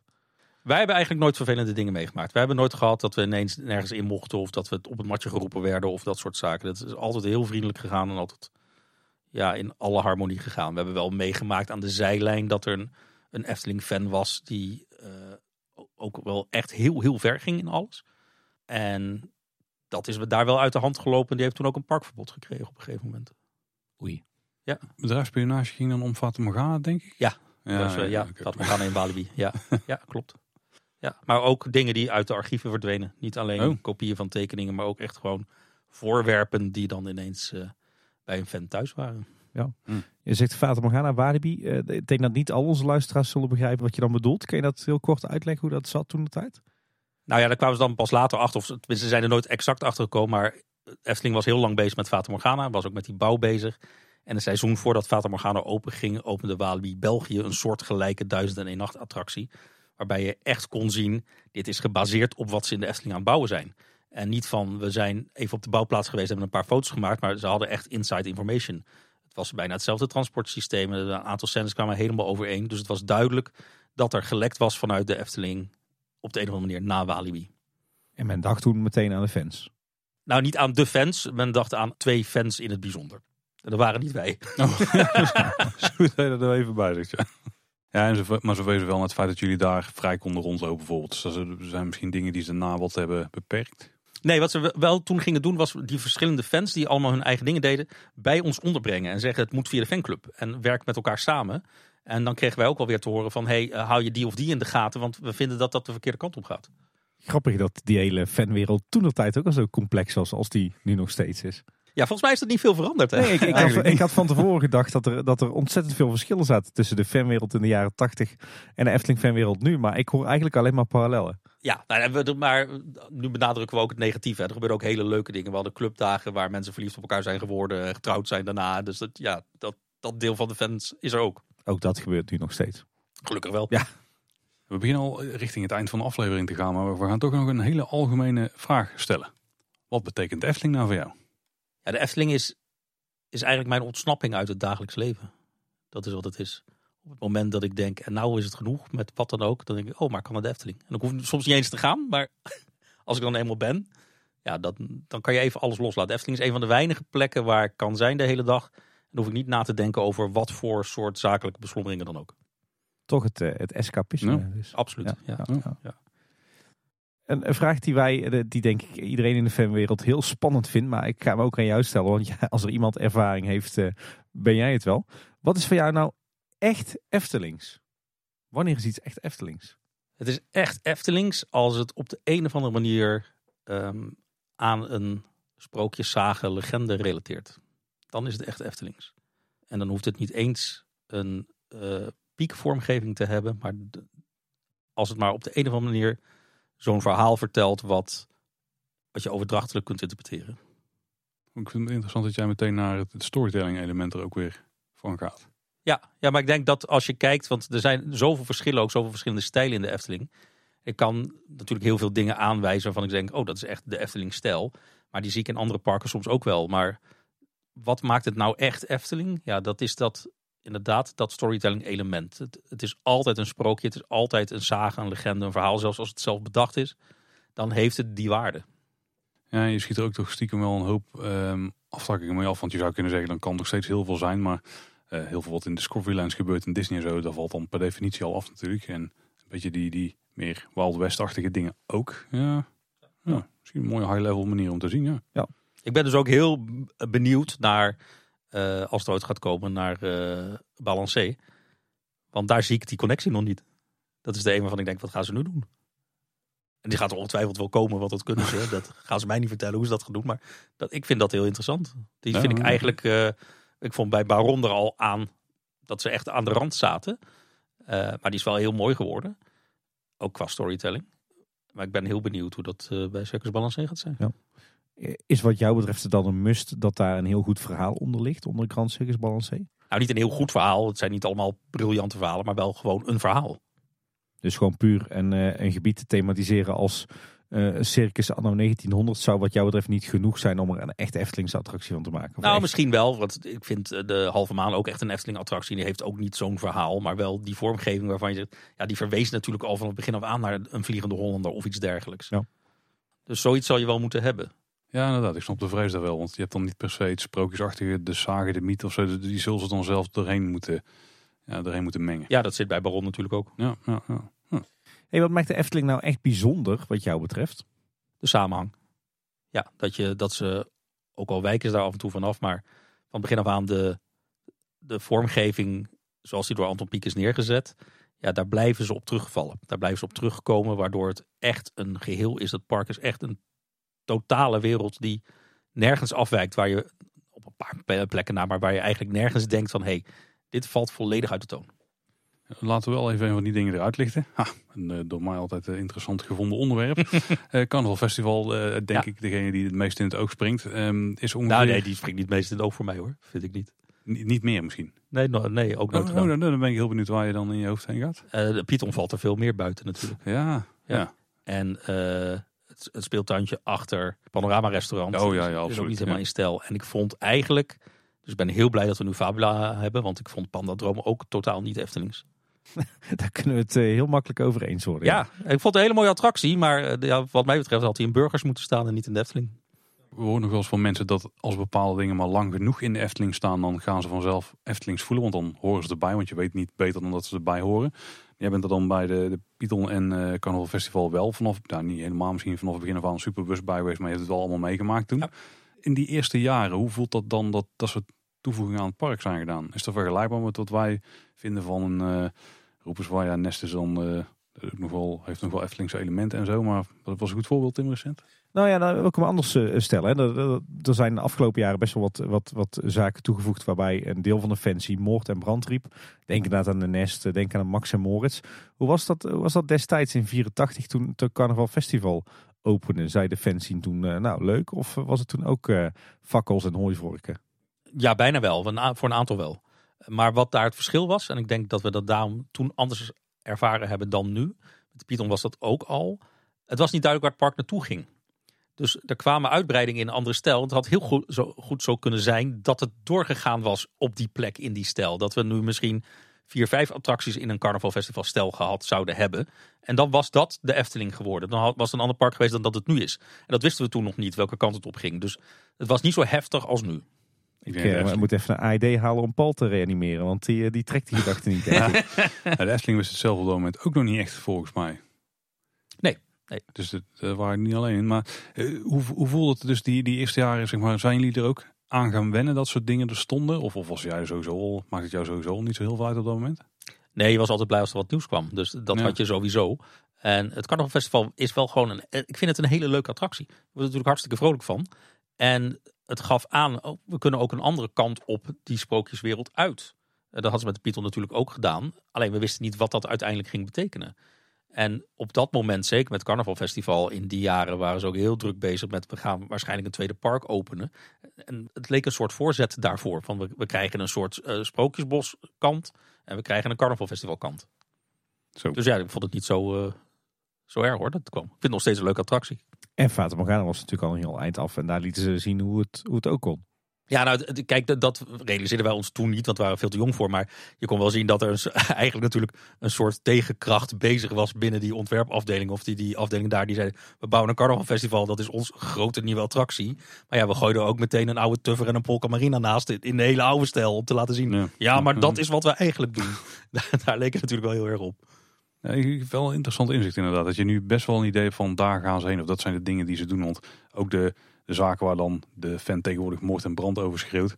Die, eh, die liggen nog wel in een bepaalde richting, zeg maar. Die zitten meer in de Eftelingse, standaard Eftelingse stijl dan dat ze in de Carnaval Festival stijl zitten, zeg maar. Nou ja, want je ziet inderdaad zelfs bij een, Nestal en een Max en Moritz, waar wij trouwens allebei helemaal niet zo negatief over zijn, dat ze, dat ze daar inderdaad werken met die, eh, die themagebieden die ze nu overal willen gaan toepassen.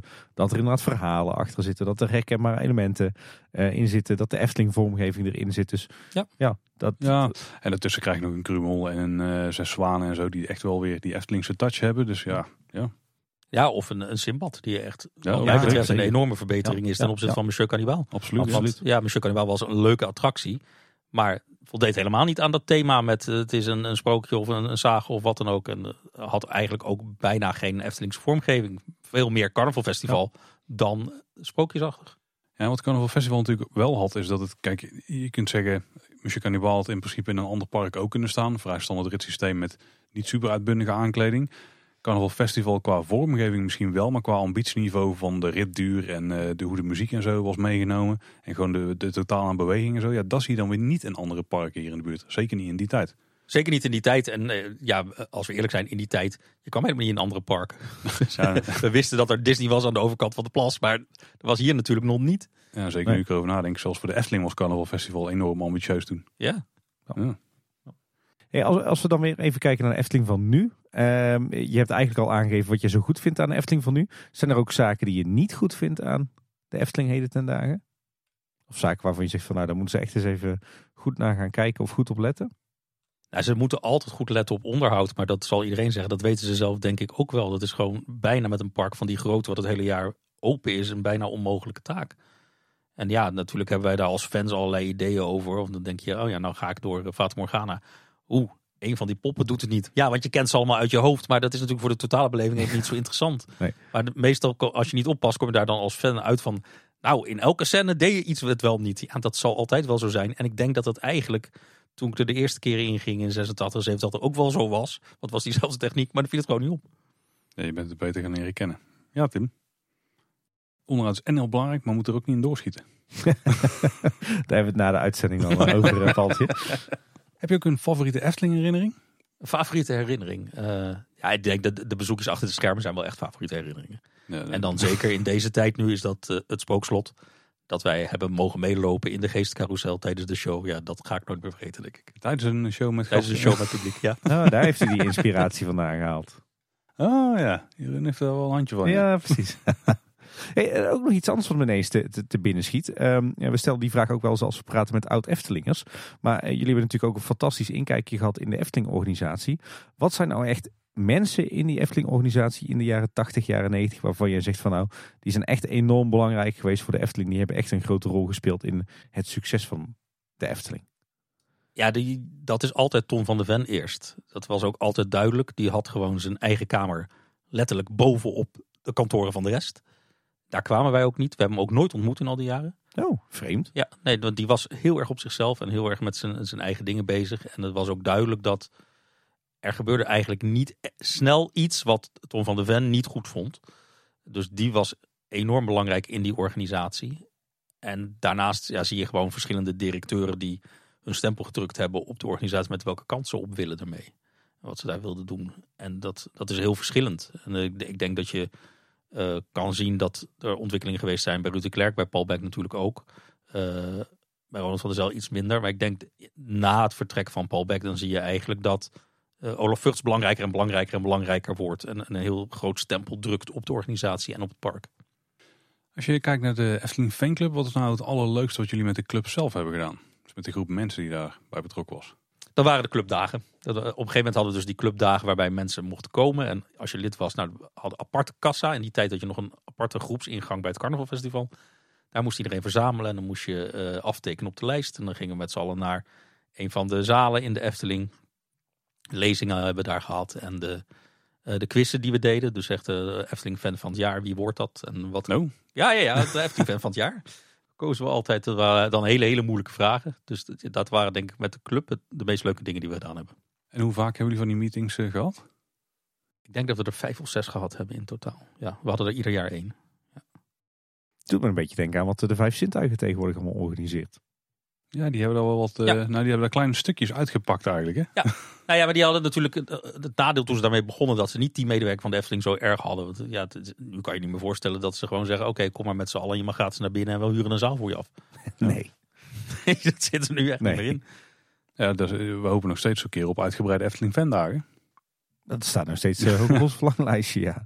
Ja, dat zou, het zou wel mooi zijn. Fandagen zijn natuurlijk heel leuk. En daar kan je ook echt wel iets speciaals van maken, denk ik. Eh, Je moet het wel zo doen dat je reguliere publiek er geen last van heeft. Ja. Ja. Ja. En je vertelde al dat je nog steeds eh, een keer of acht per jaar naar de Efteling gaat eh, in wisselende samenstellingen. Hoe, hoe ziet voor jou nou een typische dag Efteling eruit? Nou, dat is heel verschillend. Dat is dus echt met wie je gaat. Dus het kan een dag zijn met alleen maar acht banen. En het kan een dag zijn waarbij je de halve dag in het Sprookjesbos bent.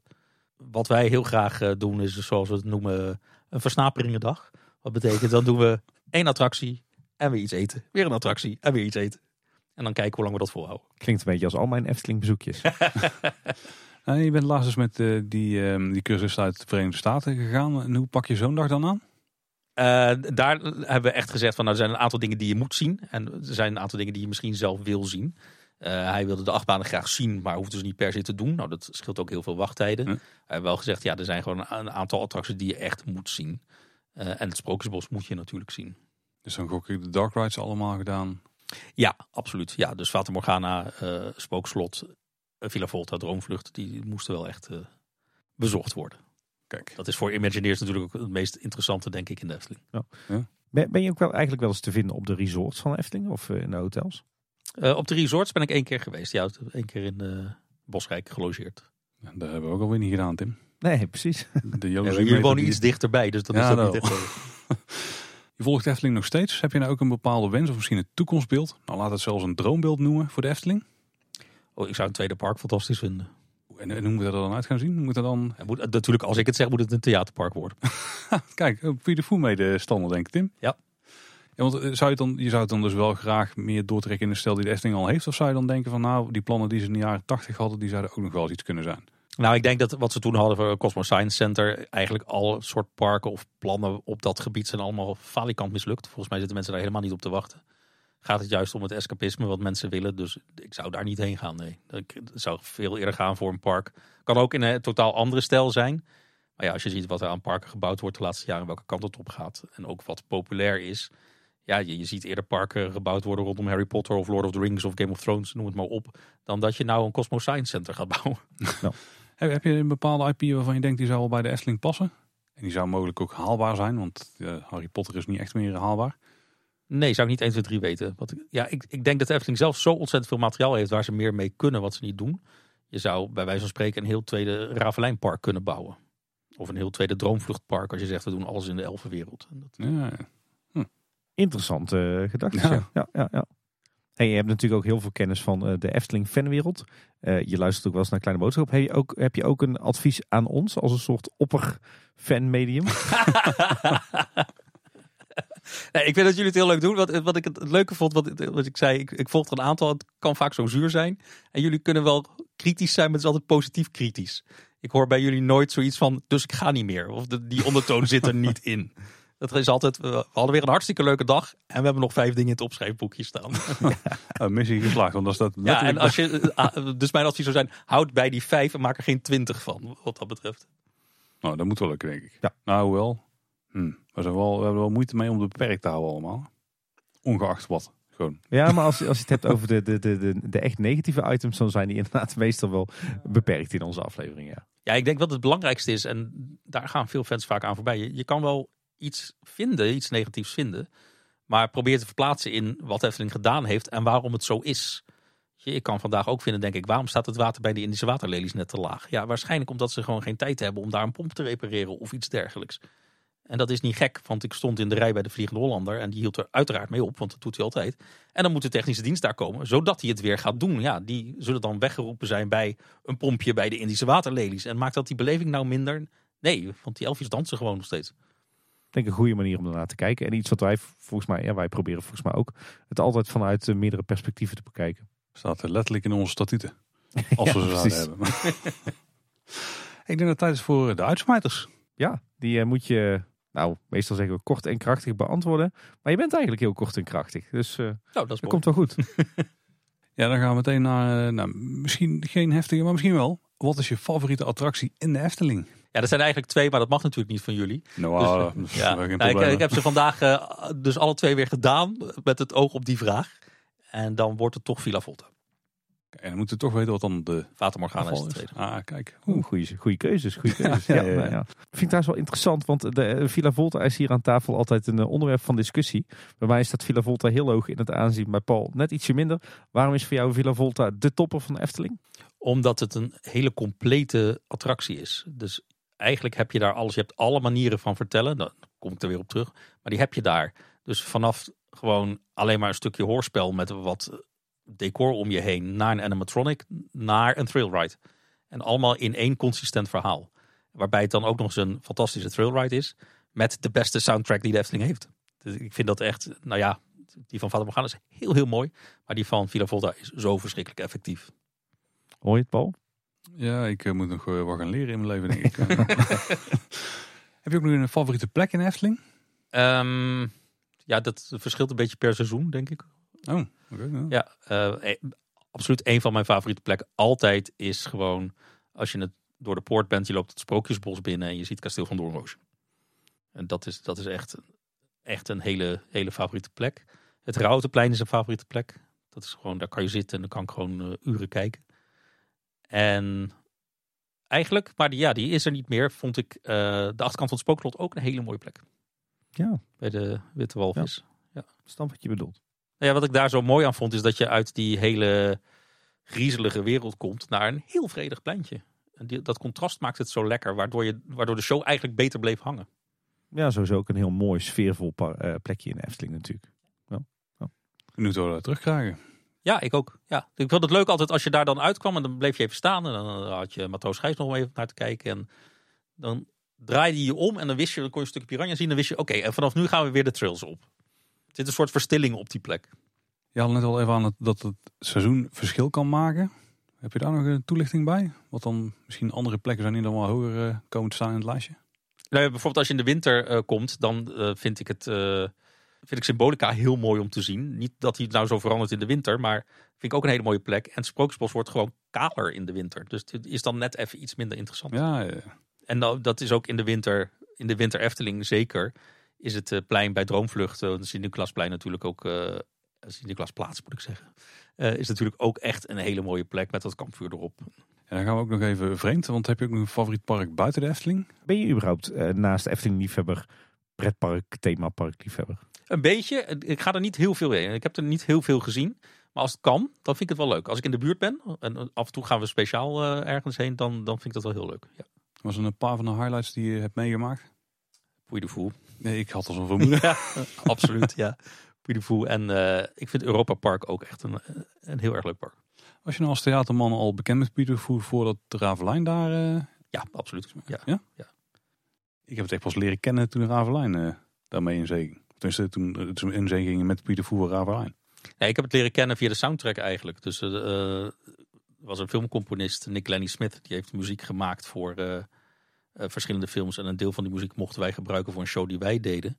Eh, en een van onze acteurs die zei, hey, ik heb hier een andere cd van Nick Lenny Smith, is uh, Cine CD. En wij, wat is dat voor film? En dan ga je het uitzoeken en hij zei, maar geen film. dat is het soort shows wat wij willen maken, jongens. Dus ja, Ja. op dat moment, eh, ja, nou, dan moeten we een keer gaan kijken. Ja, en dan ga je er ook niet meer, eh, eigenlijk niet meer weg. Nee. Eh, Heb je eigenlijk in een van die andere parken waar je geweest bent ook nog een, een, favoriete attractie of een, favoriete show waarvan je zegt van wauw. Ja, in Puy de Fou is dat eh, de, de, de vikingen natuurlijk. Die zit zo vol met de meest idiote techniek. En eigenlijk zie je daar ook dat ze alles wat ze in de andere shows gebruikt hebben, hebben ze daar allemaal een beetje bij elkaar gepropt. En dat werkt wel heel goed. Maar het meest bijzondere bij Puy de Fou vind ik eh, de vogelshow. Wat de Des Oiseaux van Tom. Ja, op, aan het eind als dat losgaat, denk je, dat, ja, dit slaat nergens meer op. Weet je, ik, ik, ik kan hier iets van gaan vinden, maar de- de- de- ik heb toch geen analyse meer. Weet je, dat, dat is zo emotioneel. Totale overdondering. eh, Totale ja. overdondering, ja. In ehm, andere parken, ja, dat staat bij mij Europa Park redelijk hoog. Disney niet zo. Ja, ik vind Disney heel mooi hoor, maar daar heb ik niet die directe connectie mee. Ehm Volutarium vond ik fantastisch in, eh, in Europa Park. En vooral ook omdat ik geen idee had wat het was. Ik had gewoon helemaal niet in verdiept. Gewoon in die rij gaan staan. En die wachtrij is briljant. Vind ik echt heel mooi gemaakt. Ja, vervolgens het hele vliegsysteem. Ik kende het helemaal niet. Daar had ik me niet verdiept. dan, dan is het een hele indrukwekkende attractie. Het was ook een van de eerste in Europa. Dus ja.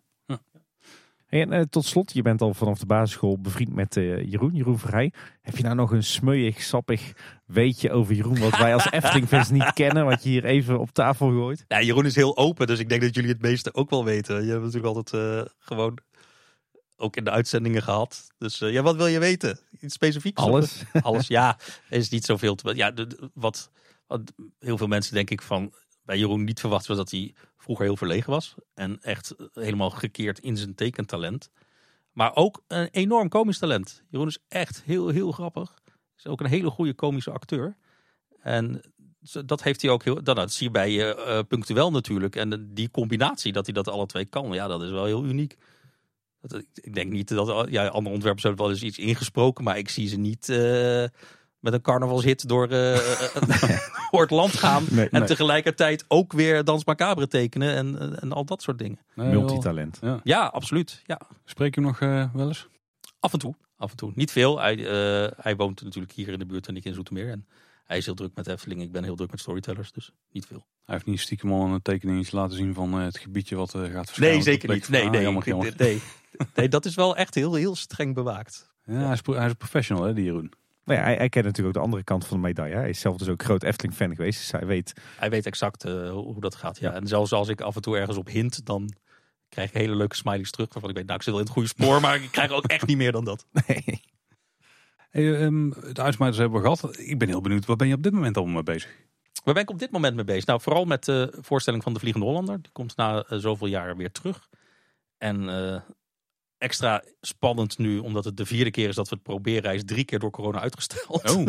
Echt- Cool. ja, dus de cast is wel uitgerepeteerd, moet ik zeggen. Die kunnen het nu wel. Ook dacht dat hij ging zeggen, de kast is uitgedund. Maar Het is niet uitgedund, nee, het is uitgerepeteerd. Het is het na, na, wat is het? We hebben nu eh, ruim twee jaar eraan gewerkt, bijna drie jaar. Dus daar ben ik heel druk mee bezig. Eh, naast de distilleerderij, en dat is eh, ook een, een dagtaak. Wanneer gaat de show spelen?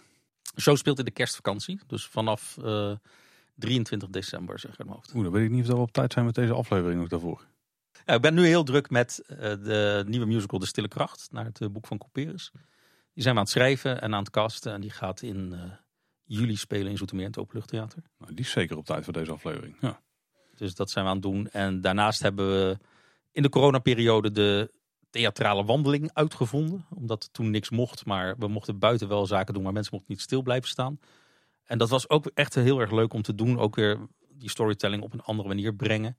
Door te zeggen, nou er zijn overal acts in een bepaald thema. En dat, eh, we hebben toen voor eh, de elf gekozen, dus voor Oberon. Dan niet eigenlijk de droomvlucht Oberon, maar meer de Shakespeare Oberon. Met zo'n natstroom. En mensen lopen langs al die verschillende scènes, liedjes, dansen, noem maar op. En pas als je thuis bent, denk je, oh wacht, het had allemaal met elkaar te maken. Dus het is niet een lineair verhaal, maar het is echt een, een, sfeerverhaal. En daarvan maken we er nu ook weer twee voor de komende zomer. Eén in de wereld van de elfen van Oberon en één in Halloween-stijl. Oh, ah, die laatste zal ook wel populair zijn bij heel veel mensen. Want Halloween doet altijd goed, weet ik. Want de afgelopen weken was het Halloween tijd. Ja, absoluut. Ja, en Zoetermeer is Halloween-stad officieel, dus daar gebeurt heel veel. Eh, en dat gebeurt met name in het centrum, daar is het heel eng. En wij zijn dan wat theatraler, poëtischer. Dus dat, nou, daar heb je weer een, eh, komt hij weer mooi rond uit. Daar waar we altijd zeggen als mensen zeggen, ja, maar ik hou niet zo van eng of ik wil het juist eng. Nou ja, als je alle slashers en zombies wil, dan moet je naar het stadshart, want dat is Walibi. En wij zijn meer Efteling. Ah, goede vergelijking. Daar kunnen onze luisteraars wel eens mee, denk ik. En, en ook fijn dat de personage van Oberon ook eh, opnieuw of extra geladen wordt door jullie. Ja, het is een hele andere Oberon dan zoals je hem in, eh in Droomvlucht ziet. Ik vind hem in Droomvlucht heel leuk, maar ik heb nooit begrepen waarom hij er zo uitziet zoals hij eruit ziet. En waarom die één schoen heeft? Ja, waar, ja, dat, eh, ja, Oberon is volgens mij voor het eerst door Shakespeare genoemd in Midsummer Night's Droom.